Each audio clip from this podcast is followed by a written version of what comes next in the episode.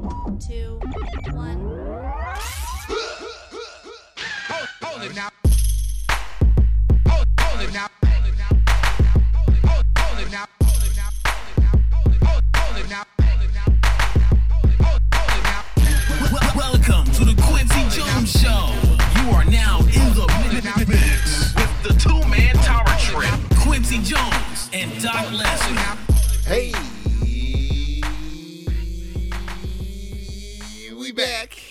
What is going on? We are live, and you know what it is, man.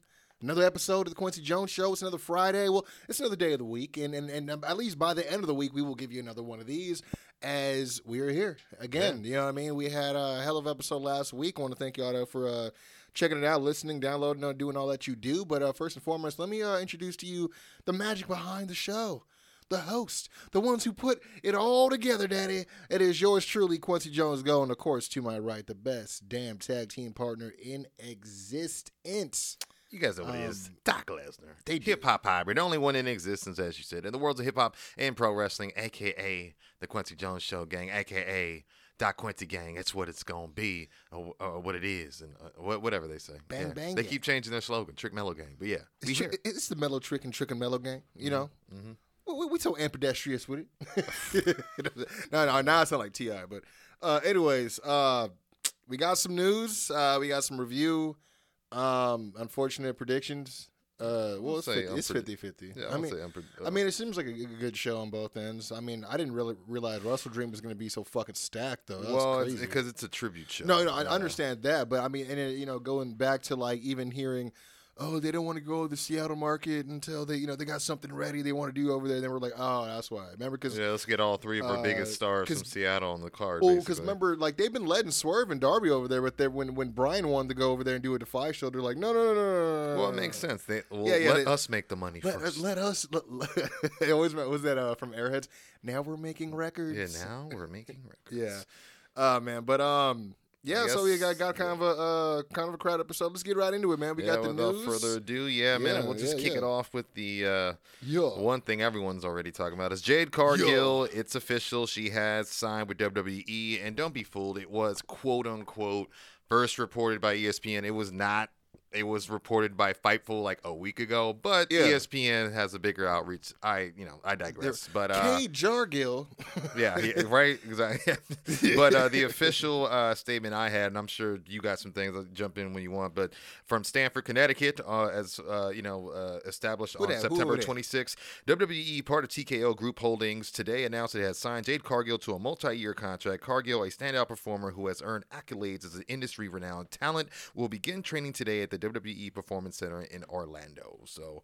Uh, and of course, you know, with several quotes on it from both sides of the, you know, of the wrestling world, AEW, uh, you know, names as far as TK, you know, uh, I know Ricky Stark as well, uh, Kenny Omega, which I was actually surprised. Um, he didn't Now, name he- her he, directly, um, but you he- know, he, actually had been coming out to kind of stop all the slander on her name for, for Yeah. going to WWE. So he's, which you know, he um, it ain't it ain't nothing wrong with what's going on, really. no, you know what I mean? People, not at all. people they gonna feel the way they feel. I mean, they, oh, she pulled a Cody. I'm like, Cody's a little bit different. There, there's little- some roots there. You yeah, know what I mean? yeah, but no, for that's sure. that's not what this podcast is for. But yeah, Yeah. There, there were obviously several heads turning on this. Uh, seeing is believing, and um, she put out that video of her arriving to the performance center, which yeah, you know, but I'll be honest, I was like, you're wearing slides. you ain't about. To I saw nothing. that, and then but then she, she was rolling around because there was there was uh, shots of her rolling around the ring over there. Oh, okay. Um, and she had she must have had some because my thing is they obviously orchestrated the walk. Well, You know what I mean? I- and I get it. yeah, It's, yeah. it's it's what you do with social media. It's not a that's that part's not a big deal. wh- what I'll say too is is um, you know, it. Pe- People feel I'm like they're little- going over the top because Yeah, they are. know it's because well, I, I think the it's AEW element it- to it- it. I they think it's not yeah. just that, but I think they're they're kind of. Um, I here's, here's my concern. I like how Jade was groomed to a, an extent in in AEW, but you know, although she was only been wrestling for two years. And you know she she was getting better. I know she was training hands on with Bryan Danielson, which Mm-hmm. someone already made the joke that in recent interviews when she notes that she's been saying Daniel Bryan, so I was like, damn, so they got WWE got you already changing vernacular already. Yeah, Um, you know what I'm that's saying? Hilarious. But um, Good Yeah. thing, good thing Cody is still Cody and I started. Yeah, you know, but it is speculated Oh, that if she does go to NXT, it will definitely not be for long. I know USA has already teased like, when will you see Jade Cargill? And you know, Raw's, you know, is Yeah. what's on USA right now. And, and Well, what's I being just- said is she knows where she's on, but she's Mm. not revealing it yet. She's just been encouraging people to follow, to tune in, and follow. Yeah. I'm like, well, how are we supposed to follow or, or tune in if we don't know Yeah. who to follow or where to tune in? Well, and they Like, it definitely are, like you said, they have made it a big deal. I know Triple Yeah. H has already made a tweet, you know, uh, you know, complimenting her and being one of the most dominant females, Yeah. et cetera. And Yeah. I know they, the, their PR went to every outlet they could to let them know about it themselves. And then I know Jeez. this just came in yesterday, which When's the last lets time you. they, they've done that with the signings? Exactly. Well, big, the thing Like, is, because like she's boasted, she's the first official signing under the TKO banner. So I don't know if this is what we're expecting heading forward now with like new signings. But I know I did see this. PW Insider learned that the in-house sound soundtrack uh, maestros Def Rebel have struck gold with a groundbreaking addition to their musical lineup. They were able to bag Megan Thee Stallion to lend her vocals to create the theme song for Jade Cargill. So it lets you know, like, I they mean, really are they- rolling out. like, the- like, the- but that's the thing. We knew they were gonna be putting bread up because look at her. You know what I mean? But But just- she's also said she don't need the money. I know I, I, Yeah. that that I know. I'm talking more about the marketing budget and, Mhm. and the the um uh exposure and, and everything they're doing. Like you said, going to all the the outlets and doing all that. So I, I get it. I guess let's just hope it don't bust on him. You know what I'm saying? That's Like, what I'm you know? wondering is because, because- although she has only been wrestling for two years and has Yeah. definitely a great trajectory, I look at who did she wrestle in those two years because you know some of the and we'll get, we'll get into some of those quotes because Yeah, you yeah, know, I don't but want to step were- any toes you got, but I know no, she no, yeah, had also 'cause said she, yeah, one she her commented about not being able to get a shot at the Yeah. women's title, and then having some conversations with some of those women Mhm. about like, oh, I wish we could have had that match. I'm Yeah, like, we, never- all wish. Well, I like, mean, because we never got like, like- her and Britt Baker or her and like. I mean, I'm thinking. I mean, Statlander was great, but it, you know, I think for me, I would have liked to see it without a belt involved. It just would have been good to get a Yeah. program out of it, kind of thing. I so. mean, there's they they kept her protected and away from every same same as they keep like Lance Archer away from Cage. or Yeah. all- you know what I mean. All the, the Wardlow away from they, they always like try to keep them on their own island for some reason. I don't, I don't know. I what will the deal say was. the last person they did that with that ended up kind of imploding on them was Ronda Rousey. I was just gonna bring her up because I was, I was gonna say I think the last time they had this much fanfare surrounding any type of single outside signing, but not necessarily outside. It's just like, oh, this is not someone coming in to train under WWE. They like, you know, they came from another company to come to WWE. Mhm. It, I mean, in this case, it was UFC. You Yeah. know, but still, you know, there's a little bit of athletic background there already with the wrestling. But I mean, she learned on the job. You know, in the last Yeah. whatever it was. Yeah, so- and you got to admit the way um, she came into her first match, teaming with Shaq against Cody and a Red little Velvet, almost it- alike to the angle thing. Now that I think about a it, a little yeah. bit, but even Oh, you know, shit. even saying that, I wasn't even trying to like add to Make that, that point, parallel, but just in Yeah, the sense that she came in Hmm. with you know, I don't want you know, I won't say with a rocket, but in a good position, oh, so she can only kind of go There was up. a fuse going. There's Yeah. def- a definite fuse going. But here's the confusion for me too, because a lot of people didn't think she was going to jump ship because like literally a week before she returned on Collision, she did that interview with I believe it's a Women's Wrestling Talk where she literally said, um, I love it "There's here." no other place I would want to be," because she was really complimenting, uh, you know, Tony Khan as a boss, saying he's a phenomenal boss. I can literally hit him up right now. He'll probably hit me back in three minutes. This is a man who has four companies, a, a pro soccer team, the Jaguars. He's busy, but he literally comes to every show. He's passionate. He loves our company, and there's no other place I'd want to be. He doesn't look at me as a number. He looks at me as a human being, and it's just like, yeah, but two weeks after that, you you know what it was? WWE, uh, they respond back in two minutes. Yeah, yeah, maybe that, that's what it is. I mean, yeah, because I, I uh, there there was a you know this whole quote going around saying that she looked at AEW as a stepping stone. I'm like, whoa, so whoa, I, whoa, I, I think that con- you know, Yeah, I need a she- what she's kind of said is like, and it, it might not have been the best way to say it. Like I know she got interviewed by the Ringer. That's where a lot of these quotes Okay, are coming okay, from. yeah, and yeah, so yeah. I know one video was talking about like I've been prepping for this. Like you know, she it's almost like she's making it sound like AEW prepped her for this, but Oh, she's it's the way also she's- very okay. reiterated that this has always been the mission. But here's some things Yeah, I know yeah. she has touted liking the management team of Triple H, Bruce Prichard, Dan Mantrell, and Nick Khan, saying you can't get better than that. Uh, she's talked about potential people she wants to face, and Nia Jax, Rhea Ripley, Charlotte Flair, and Bianca Belair, which I think obviously the latter's the obvious, you know, matchup. But yeah, um, she's already talking WrestleMania pitches between them two. I'm like, Uh, calm down. Yeah, yeah, you know, and yeah, and like you said, she did talk about wanting to uh, work with some of the amazing women that were holding the main belts at AEW. But Yeah. uh, I'll, I don't want to backtrack on that. But this is what uh, I I would say, or that I got. She says it was a no brainer on why she signed. Uh, she says I wouldn't say it's a ceiling in AEW. I would just say that the route I wanted to take was different, and the route I wanted Yeah, to embark yeah. on was different. I didn't see over there where I could fit it uh, or fit in my, uh, I guess that route she's talking about. The only way I could do it was by coming to the WWE universe. Uh, she went on to say, I want to create a legacy. I want to be in the Hall of Fame. I want to wrestle with the best women in the world. There's no grander stage than this stage.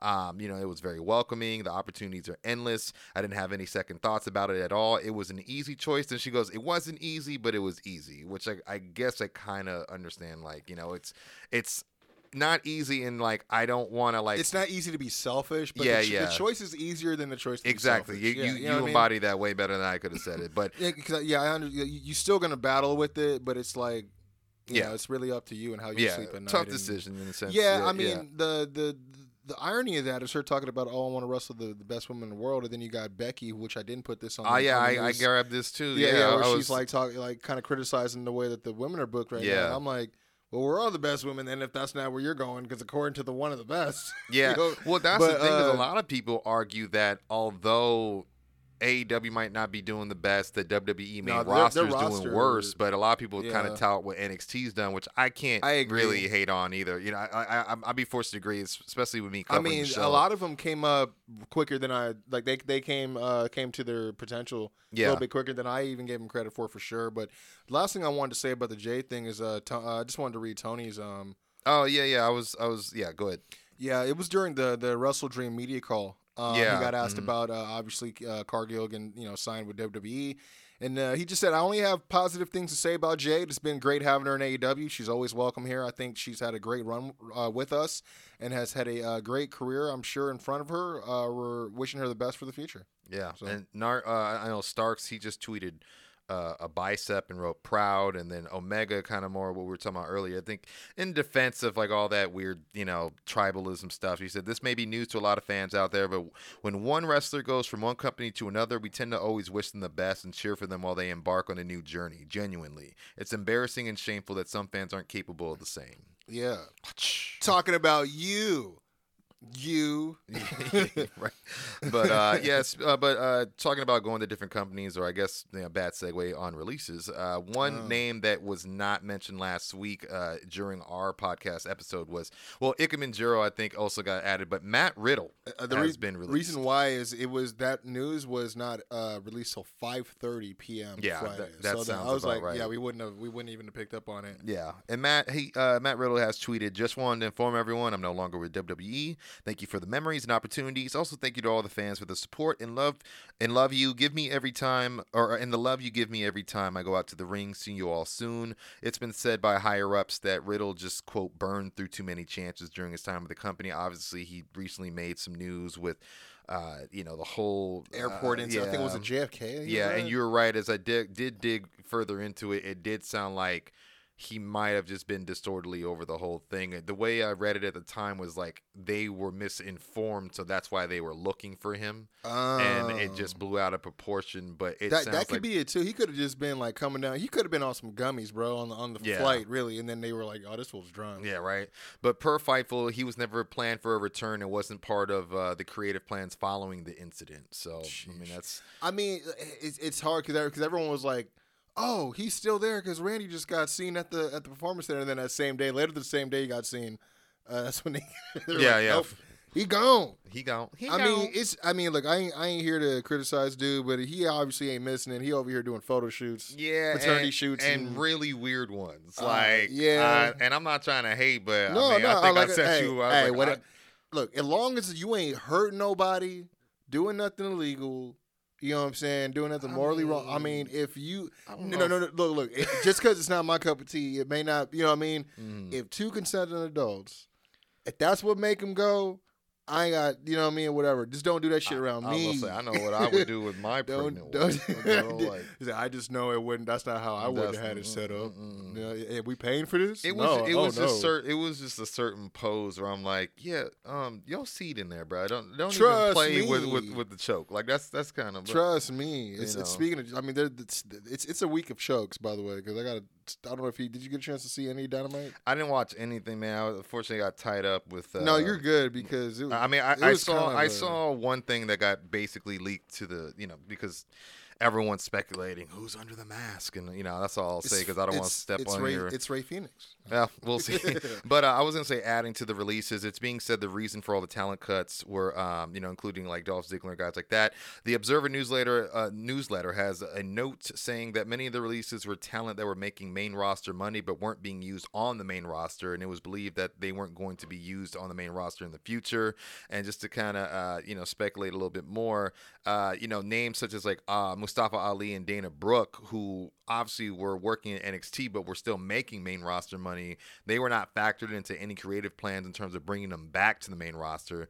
Uh, they have both uh, do have 90 day non compete clauses, so you know they, you won't see them appear for any other companies until late December at the very earliest. So. Yeah, he- uh, Mustafa's already put out uh, a Mustafa Ali. Mhm. Yeah, we've been tagged. uh, against the world. tour. Oh, well, okay. Yeah, Yeah, a lot uh, of people have been tagging us in a lot of these release uh, posts lately. Hey, I ain't mad at it. Yeah, You know, you, you want to come through and have to worry about creative making you be a terrorist or be a, a Well, it's funny because. I, I did hear that uh, part of why he was let go was when he did go and do the oh, you know, the kind of political angle. Fox apparently freaked out about it because they, I guess he wanted to do when he was on SmackDown, and they didn't. They were not about it. They just thought it was gonna be a, a huge backlash, and then when it happened on USA for NXT, they also weren't. They, they kind of freaked out too. That's so weird. like- Uh, but then, but then, then you hear about these things about oh, we were going to pitch Mansoor to be a, uh, you know, part of the uh, like a, a terrorist,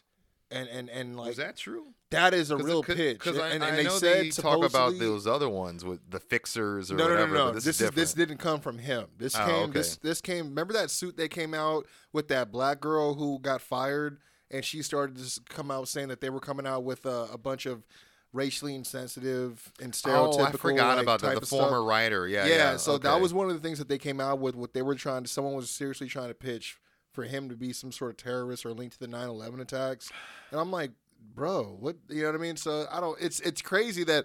How about I just be a guy that's I don't know political because we also have um, ah, I forgot the cat's name. His, his last uh, his last name reminds you of Nicki Minaj. It's, uh, uh, this comic who just came out. I mean.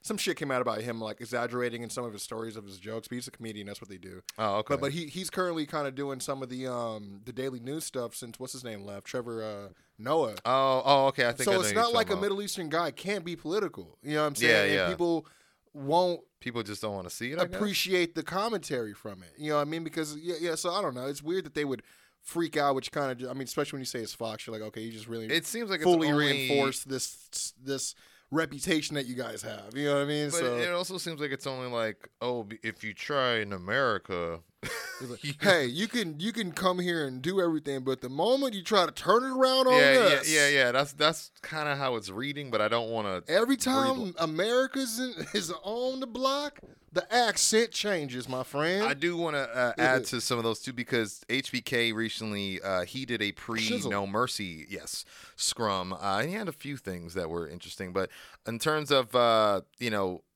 Uh, The, the releases, he said Mustafa Ali's release took him by surprise, and he found out right before Ali did. He said uh, he thinks he'll have a successful future anyway because he's very bright and talented.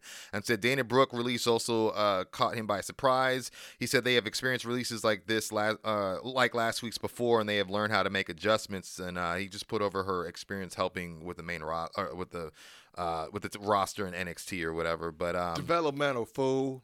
yeah, he also commented on Jade, saying she's an awesome specimen, a striking young lady, uh, uh, has a presence about her. Basically, says he would love to have her here in NXT, but wherever she ends up, I have no doubt she's going to have success. Uh, also, at uh, you know, talked about possibly CM Punk coming to NXT and said, of he told Wrestling House or House, of course, of course we'd welcome CM Punk in NXT, and that he claims he always got CM Punk. He's had positive experiences with CM Punk, and says that they probably had a lot of similar personality qualities, and uh, but believes that Punk would rather go to the main roster if he did have a chance. And of course, he added, "If I get in trouble for that one, I'll let you know." I mean, the funny thing is, you're like, yeah, we, we get each other. Me being a druggie, him not doing drugs. We just see both sides of the yin and yang. you yeah, know? yeah, definitely. It's just crazy. And I, I, I thought when he first started, oh yeah, and uh, he had something to say about Jade. I think like he says uh, he thinks she's cute and he knows she's sexy. And She got the looks. that drives the boys Oh, wild. Yeah. The that milkshake- really moves. She has that milkshake that brings the boys to the yard. it sounded half Sean, mostly Vince. Yeah, it was that's mostly where it Vince got at the creepy. end. All I, Bring the shake to the yard. all I see is They the Jonah Jameson mustache. Oh no, we can't. Oh no, no, oh man, that's a thick mustache. word, word. I'm just thinking about that Stone Cold Steve Austin got milk Oh poster man, from back in the day. nah, no, Full gear, ready for the milk mustache. this dude. Oh, yeah, yeah, he was, he was though. But uh, Uh, again? We got some injuries. Yeah, yeah. I was gonna say we can move on to some injury Yeah, man. updates, and I know you had a streaming update for WWE as well before Yeah, I we got- change gears to yeah, I AEW. got some stuff. But, But uh, yeah, I was yeah. gonna say there's um, a rash of injuries going around on both yeah, sides, man. very much. Uh, Sheamus, uh, last time we saw him was in a match against Edge in what would be, I guess, noted as his last match with the company. retirement match. But uh, Sheamus, yeah, currently uh, per Dave Meltzer, quote, has a really bad shoulder injury. Uh, little is known about the specifics, uh, but you know WWE's yet to even announce it. But um, you know he's obviously been absent from WWE programming since that match. I think that was in uh, middle of August. But then also, um, I believe uh, R-Truth is on his way back. I don't know if you guys remember this. He had an Oh, injury he- during a match against Grayson Waller. Yeah, yeah, and uh, I think he went for like a, a tope. it was the same the same spot that Miz hurt him on. Same Yeah, thing. yeah, that's right. like where, where he did. he didn't yeah, he catch didn't him. catch him. yeah, this was back uh, uh, almost a year ago, November first, twenty twenty two. Uh, fifty one year old, which I I always get so It's- amazed that he's It's dope Yeah. to hear that. Yeah, yeah, yeah, but he's uh, apparently it was a um, That's cool. a quad tear. And it put him out Yeah. for 327 days, but uh, yeah, apparently he's uh, uh, getting back with his in-ring fitness and starting to make a comeback. So uh, he tore his quad uh, and came back before or after. Sh- Uh, Sh- I know. I guess no. Shane. Yeah, he he tore his earlier this year. That makes sense. check for Shane. I mean, like, like I mean, it's it's. I, I heard he dropped the music video actually, so he must be feeling better too. Yeah, he dropped the his own World Star. oh, okay, Yeah, um, he got the money. But you know, the whole uh, injury with little known to the nature of it is going around. Yeah, Uh, Liv Morgan. Um, yeah. Until you told me today, I don't think I knew she was. I mean, she. hurt. Well, remember her and Raquel had to drop the titles. Oh, that's right. you know, because okay. she was hurt. Uh, not a lot known on what exactly is going on, but she was. Uh, uh, she, she was. Oh, that's what she was speaking with Muscle and Health, and she had confirmed that uh, while discussing her diet that she is actually uh, currently out with an injury. And I was like, "Are you saying that for kayfabe?" Yeah. Or he's like, "Hey, um, by the way, um, if anyone asks, I'm hurt." Uh, but when I'm eating apples in the morning, Yeah, yeah, yeah, yeah, yeah. like, just in when I'm- case, not that I'm- anyone asks. when I'm frying up the egg whites, uh, really, it's, it's just all about how you know it's just technique, Yeah. really. Uh, seasoning and technique, you know, it's just that's what gets you halfway there. Also, uh, Nikita Lyon from NXT, she recently posted to Instagram Oh yeah, because she now. hurt her, knee again, or what? I think so, but she's now Damn. cleared to begin in-ring training again. So um, I because she believe, got her back to back, huh? Yeah, well, it was you know they were able to write her off because Blair Davenport was Yeah. still that hooded assault or assailant, I should say, and she was beating up everybody or whatever. So they were able to do do that. Actually, when I think about Sol Ruca hasn't been back in a while, and she was one of those victims too. I wonder what's going on with her. But uh, yeah, no, it's uh, you know has a lot of people thinking this will lead to a TV return somewhat soon. But uh, yeah, All right. that's all I had on the uh, injury Well, side. uh, there is one more for WWE, at least on, Yeah. from what I got. And uh, for those that may remember, uh, a little group uh, called Legacy, may have heard a little bit of this Yes. little ditty. Mhm. Uh, there was a, a, a one-time member uh, shortly in there, uh, Manu, Yeah. who obviously is part of the uh, the, The bloodline, Bloodline. Legacy. Mm. Though the ones up, boo. I'm just saying, yeah, yeah, no, nah, nah. Uh, but now he, you ain't uh, caught, you ain't caught Taker. you No, ain't- oh. No, wait, actually, No, that no, was a snooker. that was snooker. snooker. Yeah, yeah, on. yeah. I always mix those up. Wrong, wrong, oos, oos. Yeah. Uh, Yep. Yeah, hey, but uh, point no. Point uh, taken. I, I, I'm trying to be jovial only because uh, a little bit of sad news here. Um, AKA Alpha Junior. Uh, again, this is Manu. Um, he uh, currently had uh, a GoFundMe campaign started uh, on behalf of uh, another one of his relatives, Lance Anoa'i. mm-hmm. Um, basically, he- this guy's he's he's uh, as young as us, man. Uh, but yeah, they started it in an effort to uh, raise funds for uh, medical expenses. Uh, he's suffering from a, a heart condition. Um, he was rushed to the hospital Saturday, September 23rd. Uh, he had been informed that he had developed a severe and unexpected complex cardiac issue. Uh, after undergoing several tests, it discovered that uh, Alpha Junior's heart ejection fraction is currently working at only 35%. Uh, unfortunately, his heart is also filling up with fluid every few hours. Um, so there is a GoFundMe if you guys want to go ahead and check that out. Um, again, it's uh, he's looking for uh, you know um, uh, various medical expenses and and of course uh, what's it called drugs and or not drugs but you know prescription drugs and and getting everything that he needs as far as uh, resources. But yeah, you can check it out. It's uh, I think the the current goal is set at hundred thousand dollars. I don't know if they're going to get that, but I mean anything you know helps out. Just wanted to bring it up uh, here for Mhm. for just Yeah, yeah, awareness of more than anything. But Yeah. again. Uh, Alpha Junior, you know, uh, check it out. GoFundMe, and I believe it's being organized by under uh, a man named Mike Kleckner. So Oh, if you see that name associated with it, that is the right one that that uh, you are uh, interacting with. So that should be it. Cool, man. And then yeah, I think I was just mentioning you had a update on some streaming, right, for the WWE. You talking to me? Yes, sir. You trying to put me on the spot? Like I don't know my stuff? I was just trying to get a good segue. Well, hold going, on. Let me get my screenshots together because you were supposed to buy me time. nah, uh, I have two things actually. WWE has agreed on a new streaming deal that starts in October 2023, bringing it Raw and SmackDown to Japan for free. Uh, W- Yeah, I read that. That's crazy. yeah, uh, they came to agreement with I believe I don't know if it's uh if it's a word or if it's an acronym, but it's ABEMA, A B E M A. Mhm. Uh, that will be Raw. Uh, that I'm sorry, that will see Raw and SmackDown stream on the platform from October 3rd uh, until the future. So uh, that was one thing with the streaming in Japan, but also we had talked about, I believe it was last week, maybe even the week before, uh, maybe both. Uh, we've been talking about what's been going on with the streaming rights and what's also going on with like the stuff with Fox and USA and what's it going to mean. Um, also, there's been uh, some talk about what's going to go on with Hulu because obviously uh, there's some WWE programming on there that gets uh, syndicated as well. Um, PW Insiders provided further update on the relationship between WWE and Hulu, uh, Hulu, Hulu, reporting that a short-term extension had been agreed upon. Um, oh, okay. The the report notes that depending on the program or content, the shows will now expire the next seven to fourteen days. So that's only Oh. uh, one to two weeks. Uh, WWE, WWE recently announced new media rights deal for SmackDown, which will see the show return to the USA Network and at the end of its current deal with Fox in 2024. Uh, Bianca Belair. That's the only thing that's interesting. Why I also brought this up is they probably extended it a week or two just because they already have shows in place um, Ah, to air, Yeah, that makes sense. and they got to get you know got it's like access, slow make it yeah. accessible for the yeah. Yeah. But with them not having the relationship with Hulu, there's also some programming that's going to be on Hulu with the reality TV series uh, The Crawfords later this year with uh, Bianca Belair and Montez Ford. Oh, really? So yeah, I was wondering if maybe if that's something independent of WWE with it being called The Crawfords Mm-hmm. and not like from the heavens or something, you know, so roads to the top or Yeah, you know, yeah, they, they always, yeah. you know. So I'm like, maybe it's independent of WWE. They're gonna use their sh- uh, shoot names or something. Who knows? Okay. Mm. Um, but yeah, that's what I had for the streaming. Uh, for uh, Okay. Well, uh, within that same vein, uh, as we transfer over to AEW, I do have some streaming uh, news as well.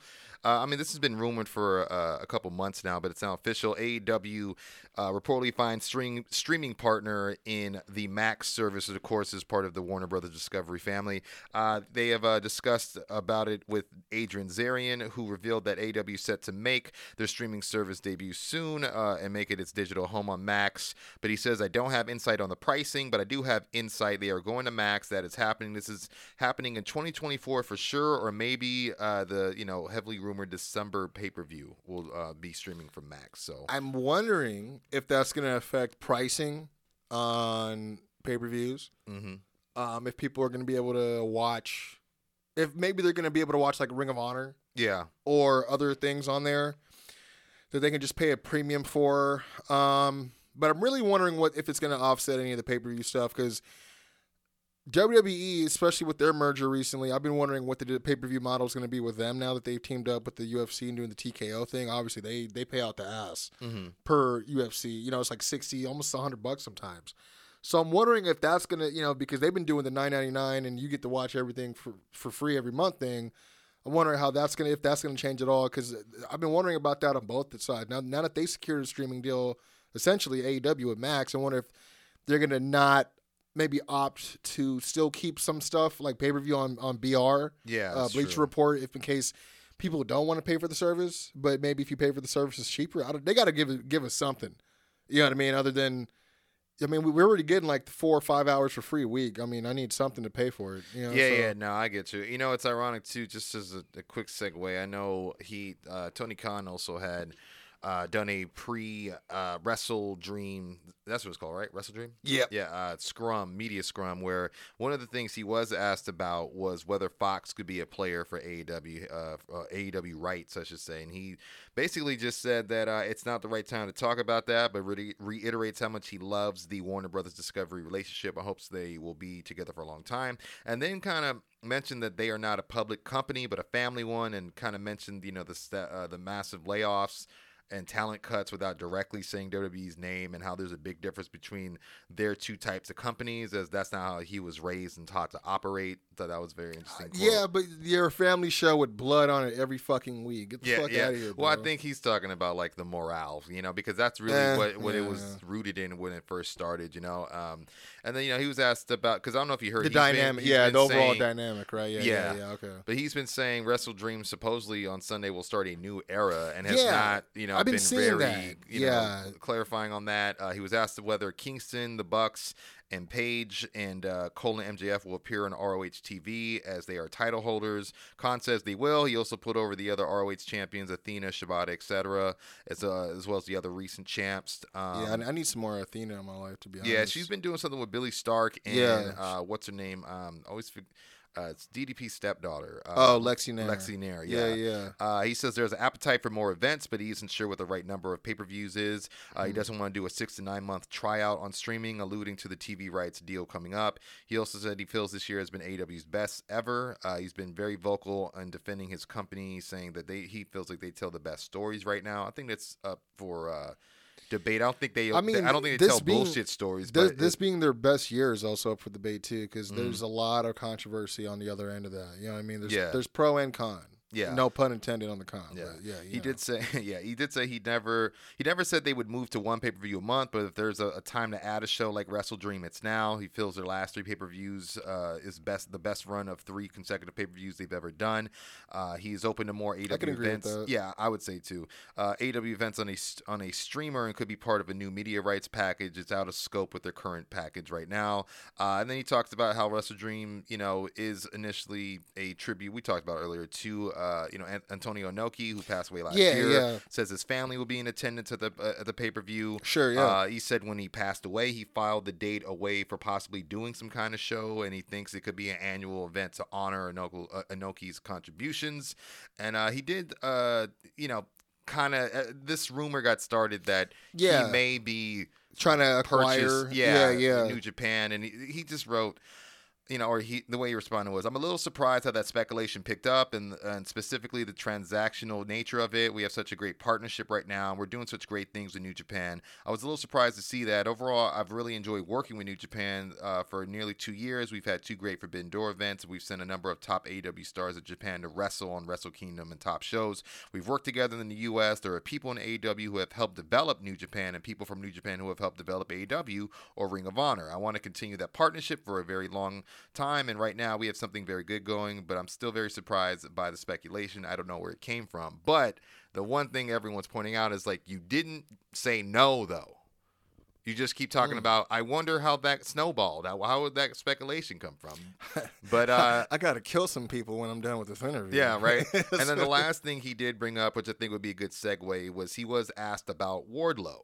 Uh, and I think you had some news on that. I, I don't have news. I Mm. have him just saying, "Oh, like I'm sure he'll be back you know, when the time's right. I'm like, motherfucker, That- you yeah, make the time. you the time maker. What are you talking he- he- about? He, like, just said he's a great star for them. He's a big fan of his, and like you said, he'll surely be back on AWTV when the time is right. And he's very much a big part of what they're doing here. So, I but, mean, uh, the, the other thing you, you mentioned earlier, you kept talking about that whole uh, start of a new era, end of an era type thing. mhm.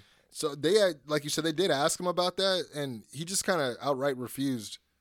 yeah, he he said, said, he's not. I'm he- trying to keep tight-lipped or something. Yeah, he, that he said, "I definitely have no intention of clarifying those comments." I was like, "Jesus." well, you know why though, and this this kind of, I think it's so. A lot of people have said uh, BWE, who's been great on Twitter, has Yeah. said Edge is closer to AEW more than ever. Apparently, mind blown how this business has changed so far.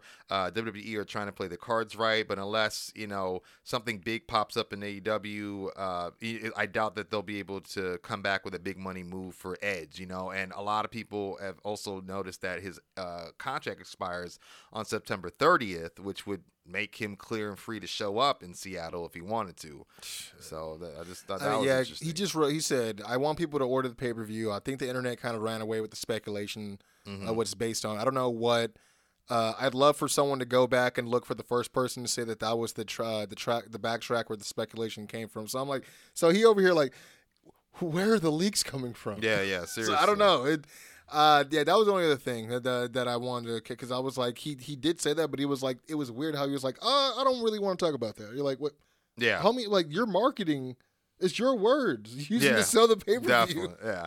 And we do have some more That's updates. like uh, John Cena versus The Rock, once in a lifetime. Really, what's that mean? Yeah. Don't want to speculate. Yeah, don't want to speculate. Right? but we do have some updates on a few other stars as well as Yeah. injury updates. Uh, I know. So we talked about Wardlow. I was going to go on to Soraya. If you guys have not uh, already been made aware, um, she wrote this out. Apparently, she's had some things stolen. Says heads up to the public. All my wrestling gear has recently gone missing. Yeah, this sucks. Yeah, including some items that I owned for 10 years and had sentimental value. Jackets, my return gear, Wembley gear, Outcast gear, the whole lot. Luckily, I have two jackets left, but I would love for you guys to keep an eye out on the internet and auction sites because someone may wind up selling stuff eventually. If you hear anything, please contact hello at allelitewrestling.com with a subject line of Soraya gear. AEW tickets and an autograph to anyone that leads to the recovery of these items. Thank you. So, you know, you guys, a lot of you guys be on be on them websites. Nah, they they be- she they got the know. best on it because Bryan Danielson saw it and retweeted. it. He's like, "Tickets in a, in a, in a signature. What's Yeah. up, y'all? Retweet minions. I'm out here putting up bangers. Y'all trying to get these these Yeah. cigs? Yeah, yeah, yeah, exactly. Um, yeah, I mean, uh, oh man, did this thing? Oh, it covered the whole thing. Shit. Uh, I had yeah the as far as like the uh the Serena. Oh my bad. Are we going to the Serena Deeb? or- yeah, I was thinking. Oh, yeah, yeah, yeah, I, I know you had some on Jimmy Jacobs as well. So Jimmy Jacobs is more of a shorter story. It's just him actually coming back to the ring. First time, first match in ROH since 2015. oh wow, Uh, for a taping, actually today, I believe, um, against Shane uh, Taylor. that sounds fun. Yeah. okay. gotta see. Yeah, that. I was just like, I need to bring that up. Yeah, first Yeah. match since 2015. Yeah. Yeah. Well, yeah, you you brought her up, Serena Deeb. Uh, we've been asking and you know trying Yeah. to figure out where she's been for. I think just last week you also asked about her, and we it definitely wasn't the first time uh, either of us has. But this is what I know so far, and feel free to chime in with what you got. But I know Wrestling Observer Live, Bryan Alvarez had said, "quote I haven't gotten an answer uh, as to what's going on with Serena Deeb, but something happened. There was some sort of heat over something, whatever it was. She's just not being used. So there you go. I don't know if she's officially on the roster. While Meltzer said, I haven't even heard them hint about her name or anything. It just feels like forever. And from what I've heard is or read, I should say, Deeb herself has told those who's inquired about her absence that she's dealing with an injury. But per SRS, there, his AEW sources says uh, they've refuted that, saying that it stems from a serious disagreement. So um, I, I do have that quote, but I just didn't know what you had on it as well. Yeah, what I had was um, this is from uh, what's it called? From uh, Sean Ross Sapp, Yeah, exactly. paywall, Fightful Mhm. Select. Yeah. Said that she had been, yeah, like you said, dealing with serious injury. That's what he was told as well. Uh, that she was working to get cleared. However, it's been cited by a lot of AEW sources that noted that she had, like you said, disagreement, which has led to her absence. Uh, report notes that Dee was very vocal about her use on AEW TV Mhm. and the time she received. Uh, sources noting that she, that quote unquote, entered an area of disrespect, Yeah. quote unquote. Mhm. Uh, that Deeb accused Tony Khan and management of cutting her time for her matches and not informing her informing her of so until she got to the ring. Mhm. Uh, Sapp also wrote that on AEW's side, they claimed that they got a list of times and showed Deeb that her allotted time was not being cut. Um, Sapp noted that it was uh, typical for producers and coaches not to inform talent of all times until they are are finalized. Uh, but also, a, it says that a source close to Deeb said that they hadn't heard the story directly from her, but members of the AW roster and others in the company have. Uh, however, the situation has still led to Deeb having uh, apparent heat. So which I hate because I think she's so damn talented. Yeah. But they were saying how she hasn't been on a mat since I think AEW Dark 20, last October. 22, yeah, dude. Oh, 2022. 2020. Well, that is yeah, yeah, yeah, year. yeah, My bad. Yeah, got you. You're like two years. Yeah, yeah, yeah, exactly. But uh, yeah, man. Well, speaking of injuries or whether she has one or not, I know we also have some injury updates as well before we Yeah. uh, get to a little bit of other news and then uh, head towards some review and predictions. But uh, yeah, Yeah. Um, as far as uh, the injuries I got here, um, I got something on uh, Adam baby. Uh, obviously, he was on Dynamite. Um, you know, last night, uh, or I'm sorry, two nights ago. Um, and I mean, he kind of addressed it on the show, but I'm addressing it here. He does uh, have to go undergo surgery, unfortunately. Uh, will miss the pay per view. Mhm. Um, and it said that he shattered his ankle in three places. yeah. I saw Which- Britt Baker tweeted out some uh, some I details. I saw the pictures. It got swollen, but in the moment, I'm thinking like, you know, obviously, I just came back from a bad ankle ankle injury myself. Mhm. That was bad. But to hear like, oh, he shattered it. It's broken in three places, and you saw how. Not I don't want to say how well, but he was still at least limping Mhm. a little bit, and he was able to still grab the the wrist tape and put it in his pocket And do what he's and not do. Yeah. he's not wincing in pain. You know what I mean? He's so it's a lot going on, and he's still able to get the job done. So, I mean, kudos to him, dude. I know I probably hurt like a son of a bitch. and Yeah, it's- Britt it's- even said like he's still hobbling around on live TV because, as we like to say, the show must go on. I, I you know, in my so- head, it, like I, I was thinking the same exact thing, and it's like, I, it sucks because I think for his own sake, his own mental, he's like, I gotta just keep going because it took me a, a, a lot to get back, Mm-hmm. back here, here, yeah. just to get sidelined by this. which you know? It probably bought him extra time on whenever they were going to pull the switch on some sort of heel turn or whatever. Yeah. maybe some good return moment for when Cole's healthy to help like MJF getting beat down or something. Yeah. So I mean, it, it, I don't want to call it a blessing, but you know what I mean. Like it's it sucks. hundred percent sucks. Mm-hmm. I'm sure the match with uh, the Righteous would have been great, but um, Yeah, You their, know? their vignette they did on Collision was It was great. pretty good. Yeah, yeah, I felt bad about what I did last week. That's funny. you're right. You never will be brave because you're you. Mhm. See, you didn't let me finish. You dig what I'm You saying? dig what I'm saying? I was just about to say, you just dig that. But you know, coming from uh, Adam Cole, uh, from one best friend to another best friend, uh, this is Shootski. Adam, Um, Adam, Kyle, Kyle. Uh, we got a, a, a actual direct um, update about Kyle O'Reilly's uh, health uh, from the man himself, Adam Cole. Um, he said, "quote All I can say is Kyle is continuing to push forward. Uh, this has been a very long and very very tough process for him, but he's a warrior." Uh, like again, there's nothing uh, that Kyle loves more than pro wrestling, and he's doing everything that he can to make sure he's getting healthy and getting back to a point where he can return to the ring. Obviously, there is still no timetable when he's going to be able to come back, but Kyle is progressing. He's getting better every single week, and just like the rest of the world, I can't wait till Kyle O'Reilly gets back because I miss him so much. XOXO. No, I'm playing.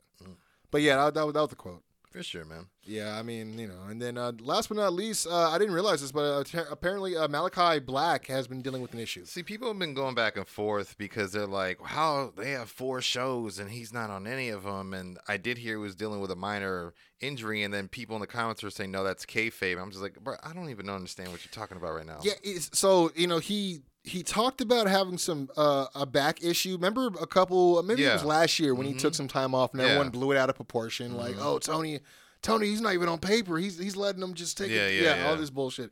He was trying to get his back right because his back wasn't right. So he got his back right and he'd been feeling better since then. But everyone started speculating, oh. We never see him do solo matches. It must be because of his back. He's always he's always doing this the six man. He's like, or I, they, they're just not booking me for singles, and I may or maybe Yeah. I like actually doing six man. Yeah, yeah. Or Yeah, I mean, like- we were the reigning six man champs, so let's sell how bad that loss meant Man. until we pop back up. Like you know, Yeah, yeah. I was. But I, like I've Brody. Brody's been doing some good stuff with Yeah, Julia bro. Hart, and, and, and that and that I- hand, dude. You're like, oh, I think he did fuck that hand up. Yeah, but you know what though, Julia Hart, uh, I I gotta call a spade a spade. Oh, what's up? She's doing good. And Yeah, a yeah, cool yeah. move, but she did take that move from uh La was it La Sabadora, uh the the one that was uh La Rosa Negra, that Oh. was in that whole thing with, with I mean, I'm trying to figure out because it looks like a, like a modified version of the um brutalizer. the petite yeah the brutalizer yeah. yeah, yeah. Or, But- or, or or the what's the one that what's her name does? Uh, Brittany Baker. She does it too. Yeah, yeah, Brittany Baker. The mandible claw version. I Yeah, guess, yeah, of the Rings of Saturn. yeah, Yeah, yeah, yeah. But see, yeah, I like the leg, the way the leg is hooked. She's like That's it mostly on her knee. But uh, Yeah. what what Rosa Negra does is uh, she'll put. Uh, she'll apply it and then she'll kind of octopus it where she'll bring her leg over the neck a little bit if she has to, but only if she has to to crank it. Man, you don't want her. To, you want to hope she don't have to. Yeah, yeah, That's sure. what- But no, but, uh, but yeah, the- yeah, so Malachi yeah, with the yeah, he took huh? he took back, the, or I'm sorry, he took the Instagram stories and to reveal like you guys are making a lot out of nothing. It's not. I don't have any issues with my back. My back is fine. It's been fine since it was fine. Mm. So I'm not out with a back, but I'm coincidentally dealing with a slight calf tear. So Oh, uh, and a hyperextension in his knee, but he said it should be back soon. okay, yeah, and then uh, Kicking all that ass. Yeah, yeah, for sure. And uh, I'm sure you have some on this too, but I, I was digging deeper on this. But obviously, there is a a, a sort of uh update on Jon Moxley. Yeah, so I know we talked about it first last week, and I think we just speculated on the on the concussion thing, but I Mm-hmm. Yeah. think that has been actually reported that it was a concussion. Um, what I have from it is, you know, Dave Meltzer, uh, and you know, take with a grain of salt. I know Yeah. some of y'all don't like Uncle Dave. Mhm. Uh, reported that Moxley's concussion was quote unquote minor. Um, and I, the the quote being used is "There's nothing of grave concern." I was See, like, this what is what I fuck? got here is that same thing. Wrestling Observer. He actually wrestled the entire match with the concussion Yeah. because it happened in the early moments. I remember we, we had talked about that being a possibility, but I was like, I didn't want to Yeah. Put that out there because I don't mm. know, you know. But and yeah, but apparently the two finishers from Fénix did not contribute to Yeah. his condition. Um, and so there's obviously a tug of war on where the heat lies, you know, because I think, a, I, I think myself included thought that was very reckless. He dropped him on his head, but it's saying most thought watching it that it was the Fénix driver that hurt him and he had a stinger and couldn't kick out, but the Fénix driver didn't hurt him at all. Knox not counting took it down, but or, or took it down a notch, but Moxley told Knox what was going on and wasn't happy. Fénix gave him another driver, and again he didn't kick out, but Knox counted to three. Um, Fénix got the international title. Uh, it was noted that Fénix took a lot of heat in a lot of places for hurting him with his finisher when it was totally safe. Moxley was feeling better when he got to the back. Like you said, they called it a minor concussion. See, and- I, I don't know. I'm calling it a little bullshit just because uh, you didn't watch, but I'm explain when I do my review. Mm. Like they are not even addressing it on the show, and it's fucking weird. that is weird, Like especially because they addressed the Adam Cole injury, huh? and that's you know what I mean. It's just it's I don't know, but Hmm. and I was to add too, per Fightful, I guess several talent on the AW roster said that while they like Rick Knox, there was quote heavy heat on him uh, within the company following the match because apparently it wasn't the first time something like this had happened where a wrestler wasn't protected in a match that he happened to be refereeing. So yeah, I heard that too. Like supposedly it had something to do with like a multi-man with Alex Reynolds, and I think I remember. oh, I do remember that. Where Yeah, look- he got knocked out momentarily. Yeah, and, and he looks like he's just kind of like just on the ground, just kind of bouncing while everyone else is. And he's just like, Yeah. and then and they said that someone just kind of finally noticed and just drug, just dragged him to Yeah, the corner to, tag get him him, in, to get him yeah. the fuck out the out the. I'm I remember that. Yeah, that I'm was like, Jesus very, It looked very Yeah. odd. Yeah, but speaking of uh, people, Oh, in I actually have oh, one more Oh, yeah, one more thing with the Mox actually, Mm. that, uh, and this, this is just uh, just to know because obviously with what you were talking about forcing the title change, not obviously the original plans. There was other plans that was supposed to happen post match. Mm. It you know being that John was supposed to win. So a report notes that the original plan saw a non AEW wrestler was scheduled to come out after the match uh, to challenge Jon Moxley to wrestle at WrestleDream. Mm. However, when the match result changed, so did the post match angle and the WrestleDream challenge. There is no confirmation on who this non AEW wrestler was supposed to be, though. Hmm. So, yeah, and this was on Wrestle Talk. That's interesting. Yeah. Well, um, one person that I guess, well, uh, he's not officially signed, but did show up to wrestle on Collision and tagged with uh, Hook. Everybody kept making parallels to when he tagged with uh, Taz back in the day. Um, you know, in, in a WWE It was cool. match. Yeah. So and was yeah, cool. definitely fun. But while speaking to Chris Van Vliet, Mr. Monday Night himself, RVD, uh, talked about if he would ever uh, think about officially retiring. He says, "Not really. I mean, sometimes the thought goes through my head if I'm having a bad travel day, for instance. I'm done. I hate this. I just want to be home. Traveling sucks." And then he goes home to his Uh, two, his yeah, yeah. wife and girlfriend. right? Yeah. Like, it's like I'll I'm have pretty chill. I'll have these uh, those moments inside my head, but they usually don't last that long. I used to think I was going to retire. Uh, that was several years ago, and I thought I was probably close to hanging the boots up, but now I don't really think I will. I think I'll be like Dory Funk Jr. I may quit taking bookings, but I don't think I'm going to make a big deal of being retired because the credibility of wrestlers retiring is so blown out of proportion anyway, you know? So I don't think I will announce a retirement. Sabu used to say it'd be cool if we did a retirement tour, and what if we went around the world and wrestled all uh, for all the companies that we've wrestled for? But the timing of that didn't work out too well because he finished up before I did. Um, you know, oh, so- okay, not now. I was about to say, I'm like, bro, that boy, that boy can't even barely move. Yeah, because I think he wrapped up since uh, I think his last match was at GCW in October of 2020. So, Yeah. but uh, kind of spinning back to whoever this non AW wrestler could be, it makes you wonder if it's recent. Yo, Yeah, re- because they're both from fucking Ohio Yeah. too. That makes so much sense. yeah, Go ahead. Recent free agent. Yeah. Uh, you know, uh, this is an and their former from- tag team. Yep. Oh Mhm. shit. And they and they did an indie uh, tag match not too long, like about a year ago. But Sami Callihan, who's been part of Impact Wrestling since 2017, uh, he is officially, as of uh, this recording, a free agent. I saw him post just this morning. He is now taking official bookings. I'm already Thumbs up, thumbs down, baby. Uh huh. And uh, yeah, he's Man, that would have been cool. I mean, I, I would have to think. I don't know who else it could be. I mean, unless Well, I'm thinking Edge, maybe but a New Japan guy. I'm thinking too, because you know there's a, they're Uh, trying to build a lot of that. You know, uh, any, to- any Seattle no- guys currently. yeah, yeah, that's another yeah. Like- but uh, yeah, there's said to be interest from both sides on possibly renewing his deal. Uh, but sources close to the With situation, Impact? yeah, Oh, okay. the closest uh, sources close to the situation have said that uh, he's now able to speak with other companies. Obviously, he was you know part of NXT at one point back in 2015. I saw him in Crowe, but it is said that there is interest from both WWE and AEW, as there should be, you know. So, but um, you I- know, yeah, I mean that if that's what it was, that would have been a good. I mean, but then again, you look at the card that we're gonna have to predict later. It's like it didn't need the extra match. No, probably not. Probably not. And then uh, a uh, update from um, probably not the update you wanted uh, regarding CM Punk. I was gonna say, you know, not, as the hits keep rolling out for CM Punk. Yeah, um, yeah.